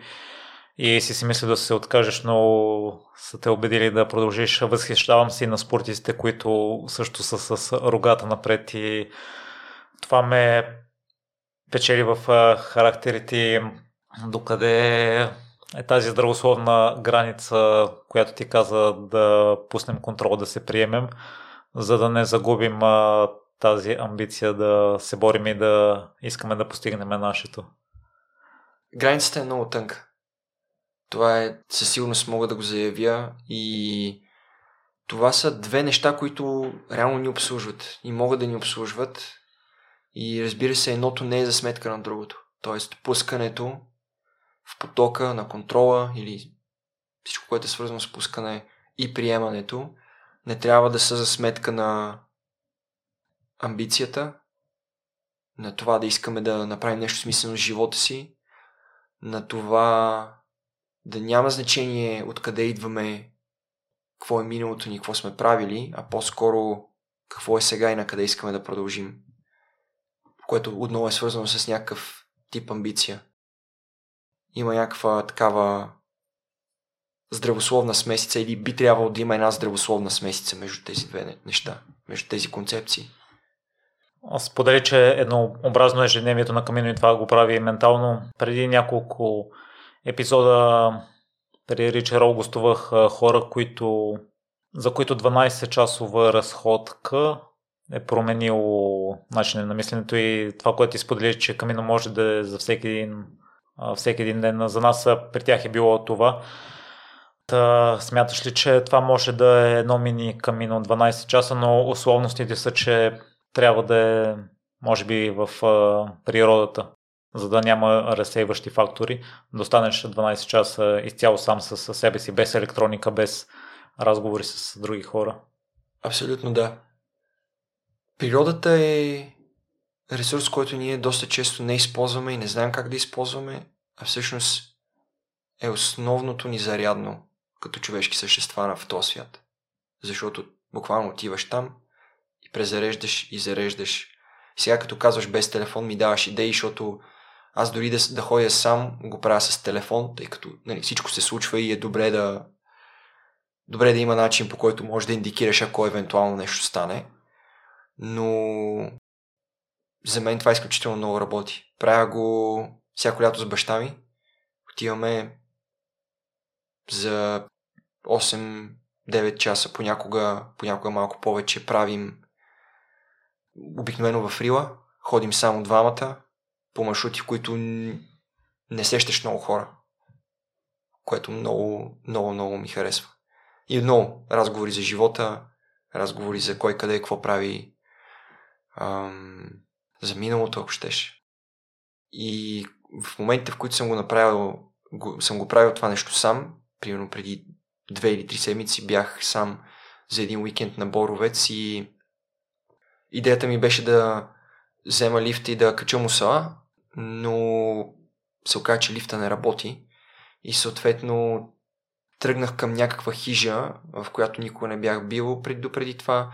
Стигнах до тази хижа, хапнах и едни хора, които също бяха в същата хижа, бяха отишли на разходка ми казаха, че ето отгоре има един връх който можеш да изкачиш ако искаш. И аз си казах, нали, що не и съответно тръгнах, а, изкачих го този връх, съответно след това се прибрах и цялото това упражнение ми отне 6 часа, може би. Ам, и бях като нов човек след това. Буквално презаредих. Тотално презареждане. И за хората, които живеят в София, Витоше буквално като една такава магична порта, в която можеш да влезеш, да поостанеш час, два, три и след това да излезеш като нов човек. Но нали, да ходиш, а не да отидеш на пържоли, ракия и всякакви такива неща, макар че това също може да работи, що не. Но по-скоро тук визирам ходене и нали, активно движение, а не статичност и зеленялост. Всъщност това, че на Камино има и други хора, общувате с тях.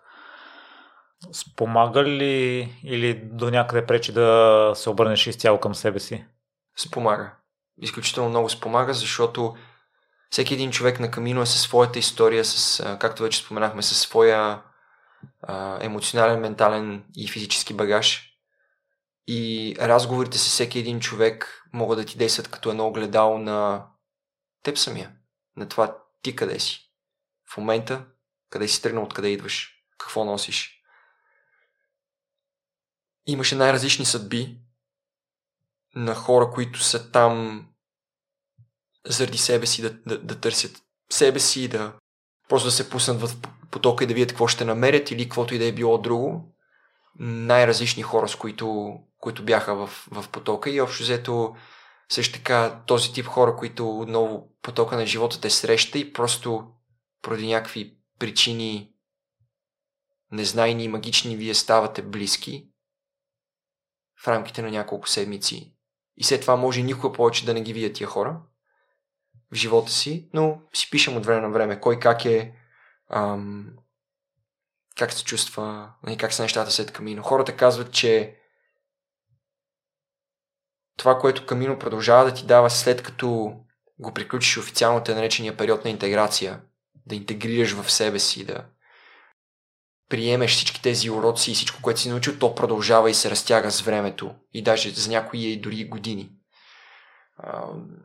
И разбира се, веднъж, когато си, го, си видял какво това нещо прави за теб и с какви хора те среща, го има и, и другия момент, че ти искаш повече от това. Всеки иска повече от хубавото. Нали? И затова има и много хора, които се вършат всяка година и просто тръгват. И баща ми не един-два пъти говори за колко прият се е почувствал, колко са били усмихнати и отворени хората, той не говори езика, нали. Ам, но самото усещане, което попиваш по, по време на целия път е, е много, много ценно и, и много зареждащо. Те още разкажеш ли за връзката с баща ти? Явно имате здрава такава, щом периодично се пускате на подобни пътешествия. да. А, имаме, имаме такава връзка, с, бих казал, и, и тази връзка е, разбира се, нещо, което се развива постоянно. А, Камино беше един много добър урок и за двама ни, за, за тези взаимоотношения. Едно от двете ми деца е момче, съответно имам син. За мен това беше изключително важно да, да го премина с, с баща ми, за да може някой ден да го премини с сина ми, пък защо не също така и с дъщеря ми, ако, ам, ако и двамата биха имали желание, но дори да нямат, а, съм решил, че бих работил в, в посока, в която да придобият желание в някакъв момент, макар че, нали, шегата на страна, това е, трябва да бъде нещо, което така и на, и на, на човека да му дойде, независимо, независимо какъв е. Но това с а, взаимоотношенията с баща ми винаги са били интересни за мен, не само защото в а, първата част, първата половина от живота ми не сме имали кой знае каква специална връзка. И метаморфозата на цялото това нещо за втората част от живота ми, т.е. вторите 5-16 години, последните 5-16 години всъщност от живота ми, където ам, развихме взаимоотношения, които са много специални за мен, а, мисля и за, и за него също така, и които дават много по нефилтриран начин. По начин, по който това е моят живот, това са нещата, които аз съм направил, това са грешките, които съм допуснал. А, къде си ти и какво правиш? И се, има ги едни такива съвети, чисто баща е син, но това, което развихме и по време на камино е едно приятелство. И когато махнеш шапката от ролята на, на бащата и ролята на сина, и, сложи, и сложиш две шапки, които са двама приятели, които са тръгнали да споделят едно страхотно преживяване, там има, има приемане, има приятелския съвет, има не аз ще ти кажа нещо, защото съм ти баща и искам най-доброто за теб, дори това да е вредно за теб, а по-скоро има от гледната точка на приятел, тотално те разбирам и може би си прав за себе си защо правиш или не правиш някакви неща в живота си. Това ми беше много ценно. Много ми беше ценно, защото аз съм от негови приятели през годините съм чувал такъв тип истории и знам нали, какъв приятел е той на хората около него, но съответно заради различните ни капацитети и роли в този живот, това не беше идвало до мене под една или друга форма. И, и, и на Камино се случи още от първия ден и това ми беше много ценно. Ще те върна в периода, в който са ви се променили отношенията. По какъв начин стана това? А, това стана в, в един момент, в който аз вече така бях в, а, в тинейджърските си години а, и в, може би в пика и осъзнаването на осъзнаването на, на важността на, на връзката ми с него. И също така много осъзнавания, които и, и той беше имал до, до този мой момент, до тази моя възраст, за себе си, за, ам, за това кой съм аз и важността на, на нашите взаимоотношения и за него. И някакси се получи една така промяна, едно отваряне и, и на двамата към всеки един от другия, което, нали, примерно колко станах? 5, 16, 17 години по-късно си върви по еволюцията и нали, както той, така и майка ми винаги са били хора, които са ме подкрепяли за, за нещата, които искам да правя в живота си. И първата половина на живота на тази изключително голяма подкрепа я получавах от майка ми. Втората половина тя продължи, нали, ако говорим от 0 до 15, от 15 до 30, затова ги разделям така на две половини. Втората половина тя продължи, но вече и с, и с така, а, включването на много по-сериозното включване на, на баща ми в това отношение, винаги от тях е било пълна свобода. Ти знаеш нещата, които са в тебе и които искаш да правиш. Имаш нашата подкрепа. Ако тръгнеш в някакви странни пътища, ние ще ти кажем, но ти имаме доверие и знаем, че ще се справиш. И това нещо ми е действало изключително освобождаващо. Че мога да бъда и да правя каквото поискам. Което е градивно, разбира се.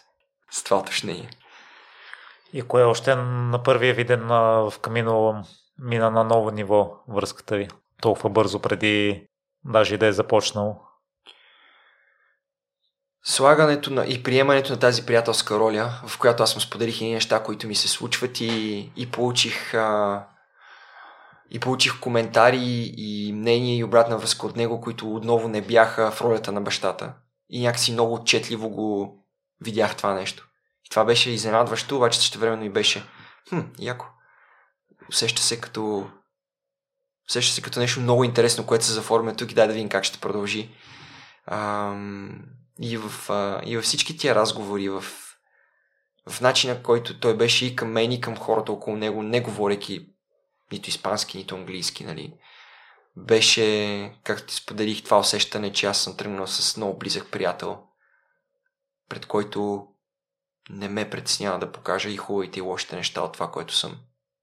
Защото и двете се състоят от това, което съм. Както и при него. И вече сподели, че е напълно нормално и между баща и си, и между приятели да, да не са изцяло гладки нещата, да има, да има спорове. Абсолютно. Абсолютно. С най-близките ми хора, за мен най-близките ми хора са приятели, които ме познават, кажи, че цял живот. Другите ми най-близки хора са съдружниците ми, с които също за тия 6-7 години сме минали през и през бизнес казуси, и през много междуличностни казуси, четиримата. Но и те, и най-близките ми приятели от, от едно време от детството с, а, и, и с, а, с всички тези хора, които описвам в момента, съм минал през много конфликти. Супер много конфликти. И от моя към тяхна страна, и обратно. През много моменти, в които си казал, няма да занимавам повече с тебе. Не искам да имам нищо общо. Обаче следващия момент премисленето, че чакай малко всъщност, той имаше право за тия неща и това е егото, което говори в момента и слагането на егото в задния джоб и вдигането на телефона или среща, следваща среща, в която е съжалявам, извинявам се, не бях прав. И всъщност заради това съжалявам, не бях прав, ние имаме връзката, която имаме в момента с тия хора, аз имам връзката с тях и те с мен. И, и взаимоотношенията ни продължават да, да ги има и да се развиват. И да знам, че това са нали, буквално тези основи от приятелска гледна точка, които имам в живота си. Ако съм направил избора, в който съм си казал да не използвам нецензурна дума, но не, не бих искал да продължавам взаимоотношения с теб, защото аз вярвам, че съм прав и моето мнение и прочит на ситуацията е най-правилната и няма за какво ти се извинявам и, и за, не съжалявам за нещо, което съм казал или направил. Да. Но това са моментите, които също са дефинирали. Не конфликтите, а как сме излизали от тия конфликти в последствие и как сме продължавали. А това са били много, защото с, а, нали, с хората, които ме познават от дете, там е имало нали, и физическо, нали, като деца сме се били, след това в последствие е имало и всякакъв тип, нали, ако щеше обиди, каквото се сетиш, които е ни, след това първо деца, след това тинейджери, след това студентските години и така нататък, но както си вървят нали, годините, е, е това осмисляне и така леко а, как да кажа, приемане, че това е част от едни човешки взаимоотношения. Ако е удобно да те попитам да споделиш някои примери, защото аз не съм изпадал в конфликти с а, моите близки, затова ми е странно да разбера. Може би аз подхождам и с а, разбиране или темите, които не сме обсъждали не провокират да си развалим отношенията, макар и за малко, или да влизаме в спорове за личностни характеристики, а не по някоя тема. Да, ами аз съм влизал в много спорове по личностни характеристики с най-близките ми хора. а, и всъщност адмирация за теб, че нали, го, го правиш по този начин. При мен това беше част от многото уроци, които имах през годините за себе си, за егото, за къде влизам, в, какъв тип взаимоотношение, какво, какво давам, съответно как реагирам. И много уроци в това отношение. Но както ти споделих, а, много примери. Значи с, а, с най-близкия ми човек ние сме приятели от 27 години. 28. 27-28 години приятелство и като казвам приятелство не е, защото не визирам родителите ни са били приятели и са се събирали и ние сме се събирали покрай тях. Не, просто в махалата ни запозна един наш тогава общ приятел и реално ние работим по това приятелство 27 години. Последните няколко години с задумяването, деца и така нататък, нали, не е като както беше едно време да сме всеки ден заедно. През това всеки избра различен път за живота си и така нататък. И дори в момента нямаме чак толкова много пресечни пътища, но просто знаеш, че имаш един човек, пред който може да... Пред... В смисъл, аз много добре го познавам, той много добре ме познава. И там няма, няма скрито покрито. Няма нали, покриване на някакви неща и, и дори да ги има те в последствие си изкристализират какви са. И това е много ценно.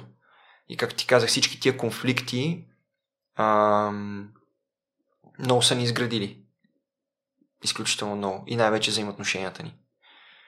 Нали, с партньорите ми вече на малко по-различно ниво, тъй като нашите взаимоотношения започнаха да се задълбочават на база на бизнес взаимоотношенията, които ние изградихме и вече над тези бизнес взаимоотношения ние всъщност изградихме приятелското и близкото и личното, което за мен е по-здравословното от това да градиш бизнес взаимоотношения върху лични взаимоотношения. Тоест, ние обърнахме, обърнахме тези две неща и всъщност хора, които изключително много са ми помагали през годините, хора, за които нали, аз също съм помагал, но и в някакъв момент преди година и половина някакси се едно ролите ни се смениха и те се превърнаха в тези, които да дават подкрепа и да са там за мен, а, когато имах нужда от, от това нещо и съм абсолютно благодарен, че, че ги имам в живота си. И за мен, освен бизнес, а, бизнес съдружници, ние градим бъдещето си заедно, както обича да казва един от, един от тях. А, Бобката казва, че ние едва ли не сме се оженили и сме се взели, нали, като такива хора ние работим за интереса си собствения, но ние работим и за интереса на другия, за добруването на другия, за това другия да е окей. Okay. И за това, че ако аз направя нещо, което е фокусирано и центрирано само аз да се почувствам добре, другия ще страда от това нещо. И затова трябва да съм внимателен за нещата, които правя. И така нататък, и така нататък. Ам... Аз съм такъв човек, че никой не ме е притеснявал да влизам в конфликти. Напротив, доста често го търся. Говоря вербални такива.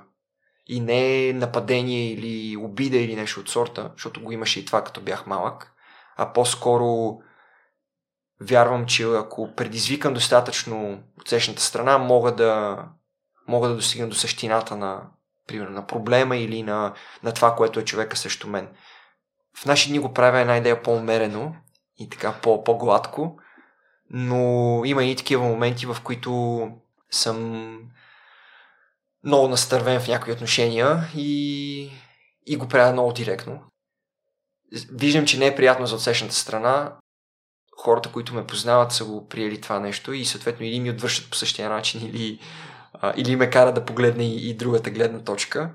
Но, но го имам още, имам го още това в себе си. Може би някой ден ще се промени, не знам. И те искаме се да затворим темата за Сантьяго. Аз съм си извадил някои неща, които от разговорите с Христо, които казваш, че са приложими за живота. Дали има нещо, което съм пропуснал или нещо, което би допълнил вече след още известно време. Първото е, ако ставаш арогантен път и ти го показва и се налага да спреша и това, което го споделихме и по-рано, че понякога се налага да ревизираш плана и да се адаптираш а, с контузите и че не може понякога да вървиш по оптимално зададения такъв и че не винаги, когато изпитваме болка, е дошъл момента да се откажем и може още да продължим. Да, много добре го резюмира. Основният момент за мен беше, че всичко това, което сега спомена, идва от едно основно нещо и това е пътя към себе си. И аз пожелавам на всеки да се предизвика достатъчно много, че да може да започне да го ходи този път, защото ние сме много добри в това да вървим извън нас, да обикаляме света, да ходим наляво и надясно, да правим неща, да струваме. Но момента, в който наистина погледнеш какво има вътре и започнеш да работиш по това нещо, изникват много отговори. И хубави, и лоши. Там е и началната точка на пътя на приемането, което е. Вече го споменахме като тема. Но, да. И сега да използвам момента, че си тук да ни дадеш малка лекция или началото за, за продажбите. Но нека преди това, аз съм почитател да взимам практики от хора, на които се възхищавам или на които искам да подражавам и да ги прилагам в моето ежедневие, макар и те да са различни. Ние в предния разговор загаднахме и ти в други части казваш, че продажбите са в ежедневието ни. Не е необходимо да продаваме на технологични компании, за да Факт. сме добри в това. А и ти в едно твое участие и сега, докато се готвих за разговора, препоръчваш силно The Last Dance, филма за Майкъл Джордан. През уикенда така случи, че един мой колега също го спомена и от отдавна ми е в списъка с желания и с списъка с филми, които искам да изгледам и от вчера най-накрая се наканих да започна. И ние в предварителния разговор си говорихме, че ти не си толкова голям почитател на баскетбола, но филма е приложим за всички области. Първо какво ти даде и да, за да, за да преминем плавно към темата за продажби, това, че може да ги приложим в всяка сфера от живота ни. Това за мен е една документална поредица, която трябва да бъде изгледана от, от всеки, защото всеки може си извади много изводи за, за живота, независимо, че говорим за живота на, на един от топ атлетите от всички времена, поне на този етап, а, който е Джордан, но и като едно човешко същество, което преминава през своя път, през това да му се казва, че най-вероятно няма да излезе кой знае каква кариера от него. Доминаването на, на една ментална и физическа граница за това каквото е може да направи като състезател. До първата титла, в последствие, в последствие създаването му на, на, на имидж на глобална спортна икона и същевременно едни такива злощастни моменти, които му се случват в, в семейен аспект и въпреки това продължаването му на това да, да прави нещата, които прави. Да играе, да тренира и да не спира. Защото нищо, това, което ме научи, че този филм конкретно на, говоряки за човек на това ниво, независимо дали си на това ниво или правиш някакъв бизнес или се занимаваш с нещо, каквото и да е, ще има много трудности по пътя. И тези трудности, да, някои от тях са свързани с това колко пари имаш, примерно. Но голяма част от тях не са свързани с това нещо. Защото те просто те върхлитат и единственото нещо, което ти имаш извор да направиш е как да отговориш на това, което ти е дадено от живота от средата, от каквото и да е, както и да го наречем.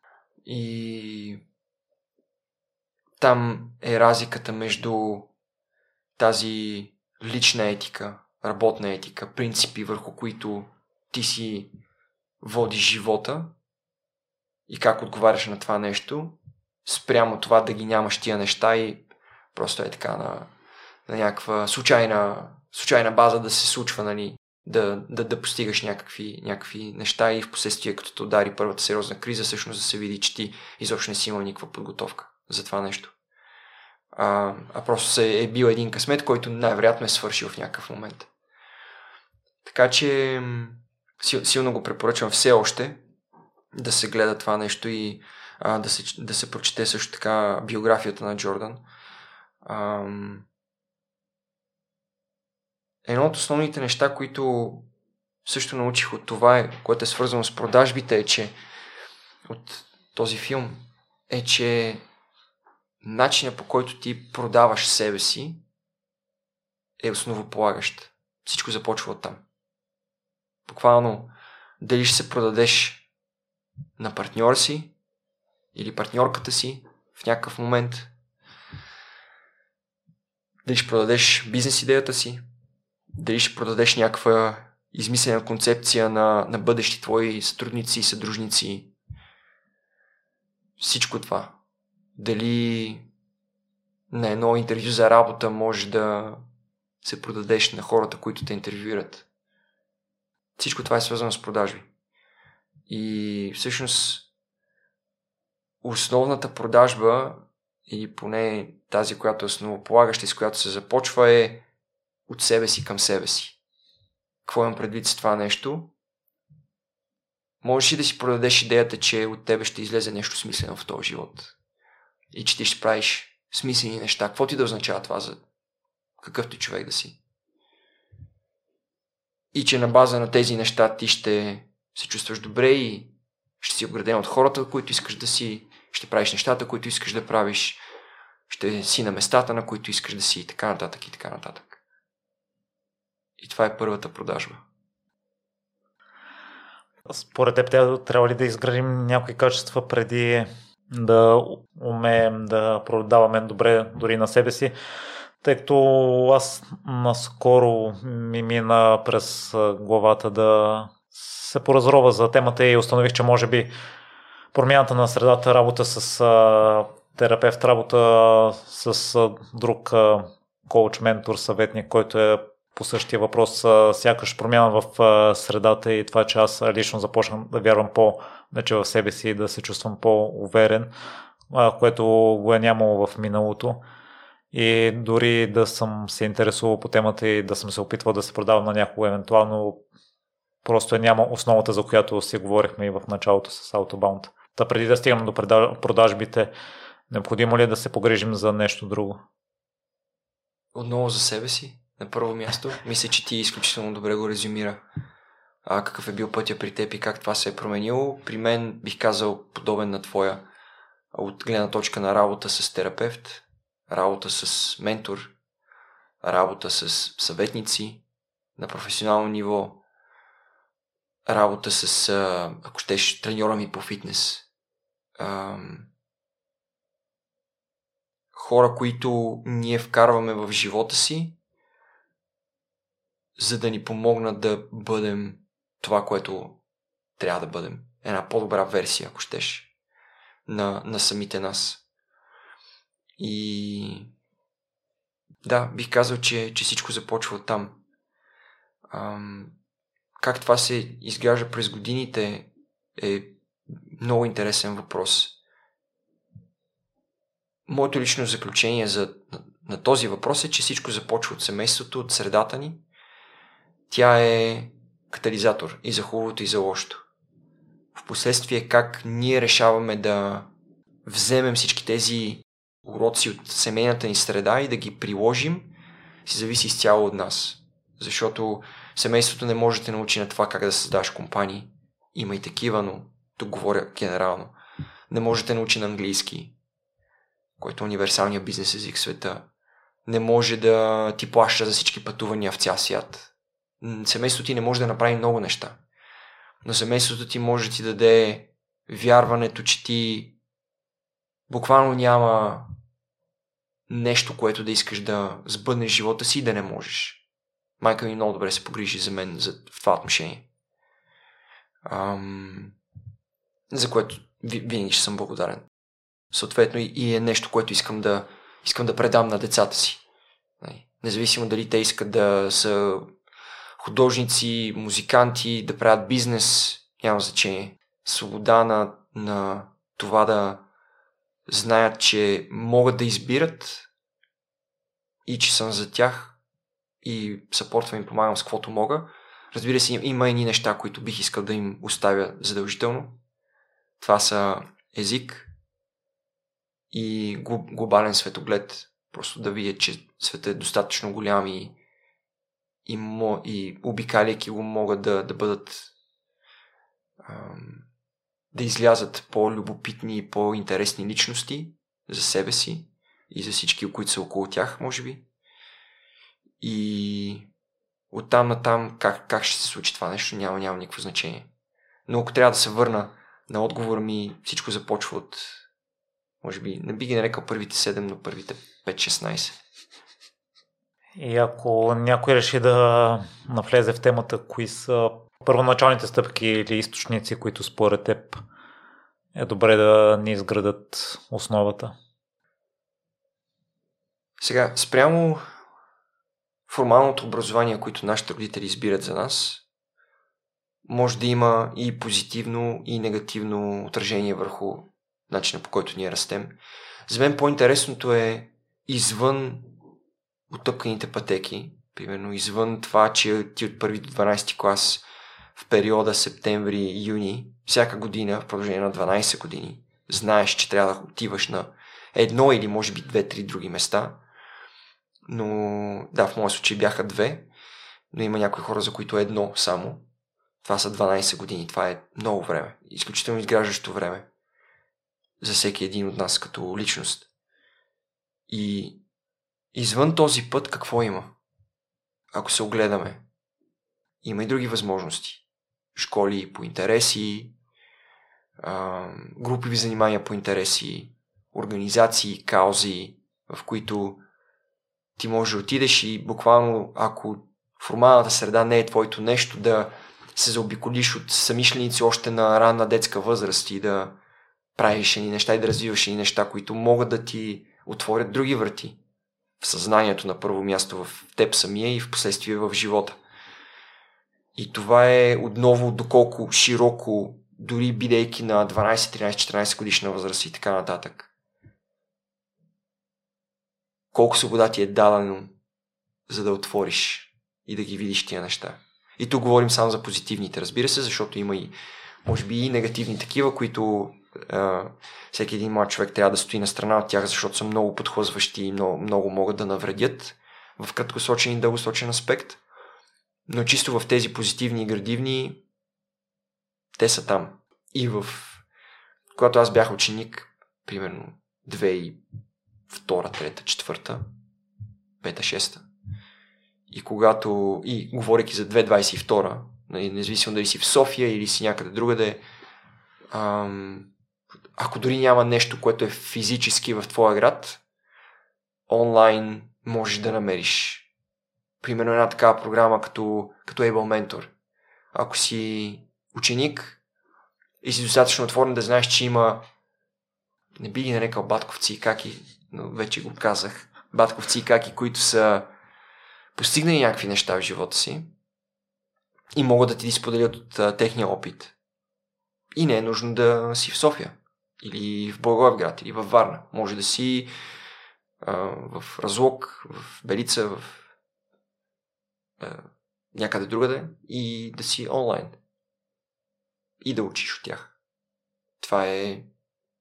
Това по наше време му нямаше. Само преди 15 години, като се замислиш.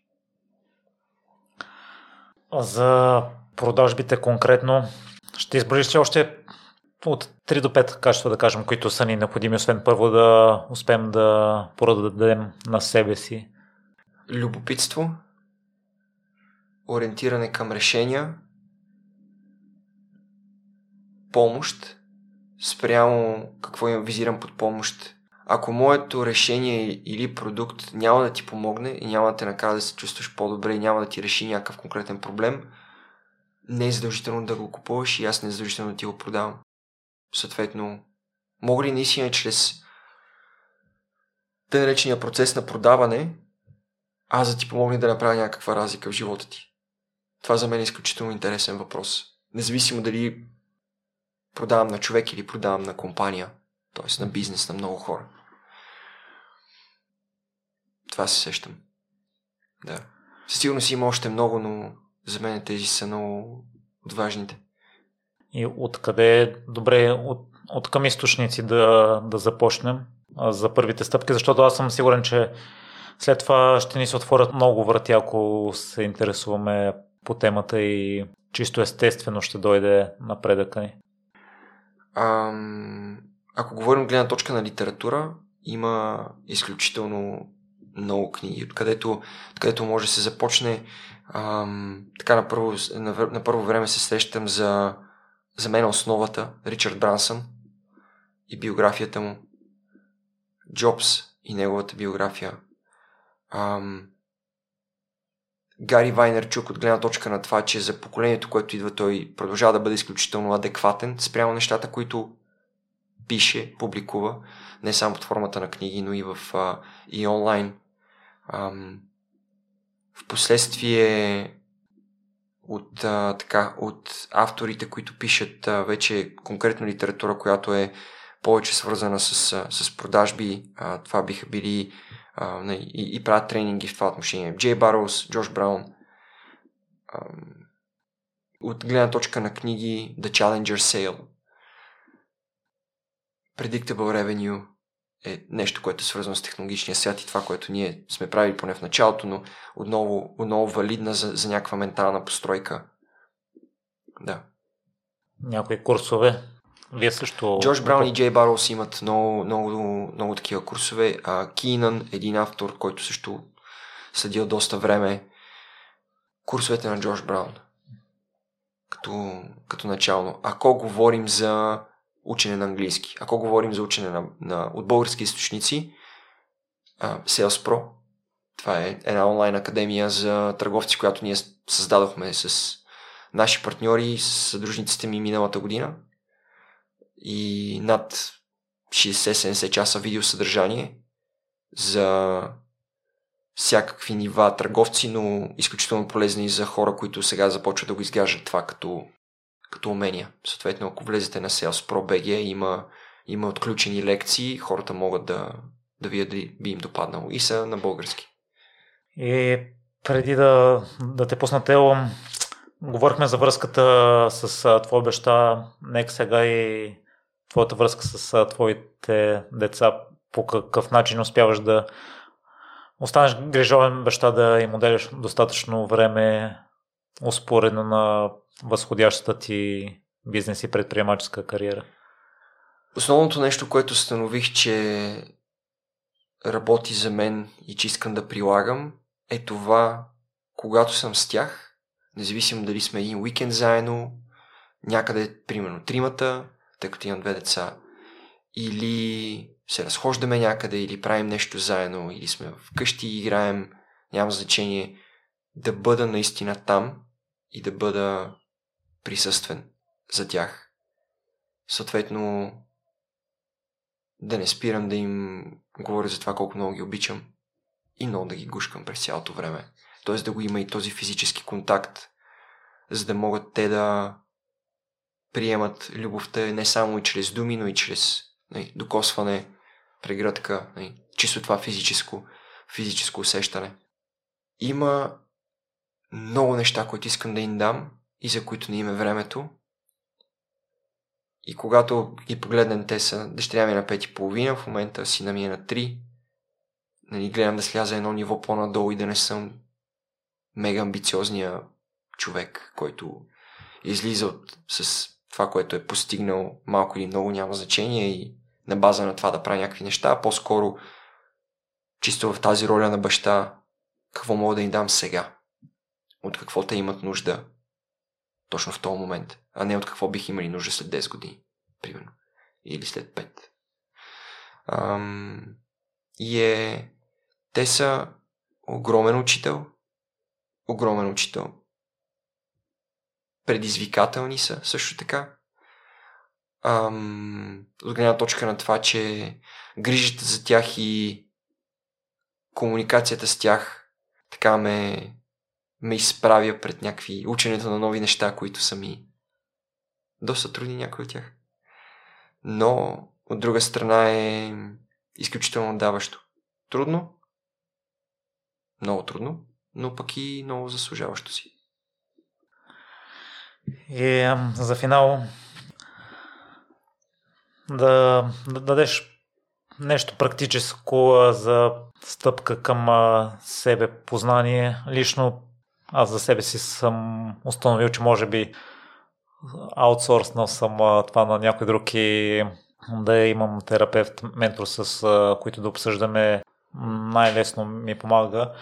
Може би не съм се пробвал аз сам да, да остана сам или да направя 12-часова разходка без контакти, за да се обърна навътре към себе си. И за мен това мисля, че работи най-добре. Та нещо като домашно нещо, ако някой иска да подобри връзката с себе си. Знаеш ли, има редица курсове, има редица хора и в България, които правят подобни неща, които са свързани с себе познанието и човек, ако се разтърси, може да, да ги намери. Работата с а, терапевт, ментор и създаването на те, те наречената подкрепяща мрежа от хора, които са различни от нашите приятели, е много важна и може да даде изключително много храна за размисъл.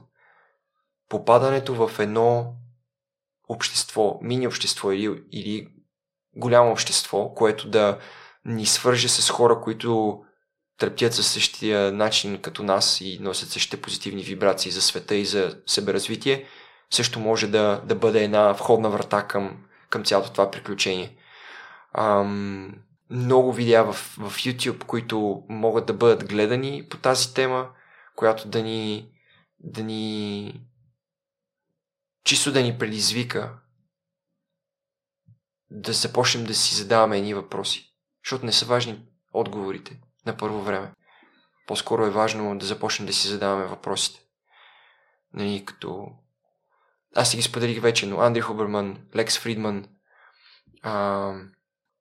Рич Рол като хора, които само като, докато ги слушаш, можеш да започнеш да си задаваш някакви въпроси за теб самия. Това е много ценно. Много ценно. Така че основният ми съвет е хората да не го отлагат това нещо. От друга страна обаче се научих, че той идва в правилния момент и всеки си го чака. Така че. Хрума ли ти някой въпрос, който е по-предизвикателен и на който е хубаво да бъде максимално искрени със себе си? да, ние вече ги покрихме, но част от тях ги покрихме. Основният въпрос, с който трябва да започнем е приемам ли се като това, което съм и доколко наистина е така. И ако не е така, защо? И ако не е така, какво мога да направя, за да започна да се приемам? Защото това е първата, нали, първата отправна точка. И много важен въпрос. Те много силно се надявам да продължи твоята възходяща линия на сътрудниците ти и да продължавам да съм ви на късмет. И, и, и се надявам отново да ми гостуваш и следващия път, като ми гостуваш, какво, с какъв твой успех искаш да, да започнем. Сега започнахме с придобиването на Autobound след няколко години, кое би го щел като най-големия успех? Миро, благодаря ти първо за, а, и за сегашното ми гостуване. Ам, страхотен въпрос. Може да са няколко ме, месеца, не е задължително. Който, който много, ме, много ме замисля. Ако да кажем се видим след нови три години с какво бих искал да ти се похваля. Ам... че съм направил камино поне още два пъти. Това е първото. Един месец отнема. А, има и по-кратки маршрути. Така че го визирам като нещо, което е постижимо. Направил съм камино още два пъти. А, научил съм страшно много от новата ми роля, позиция и новите неща, които ни предстоят да правим. И съм тръгнал по пътя на себе приемане, себе познаване и вече съм много по-далеч, отколкото съм в момента. И не на последно място, дал съм на... започнал съм да давам на, на децата ми повече от, от това да, да видят света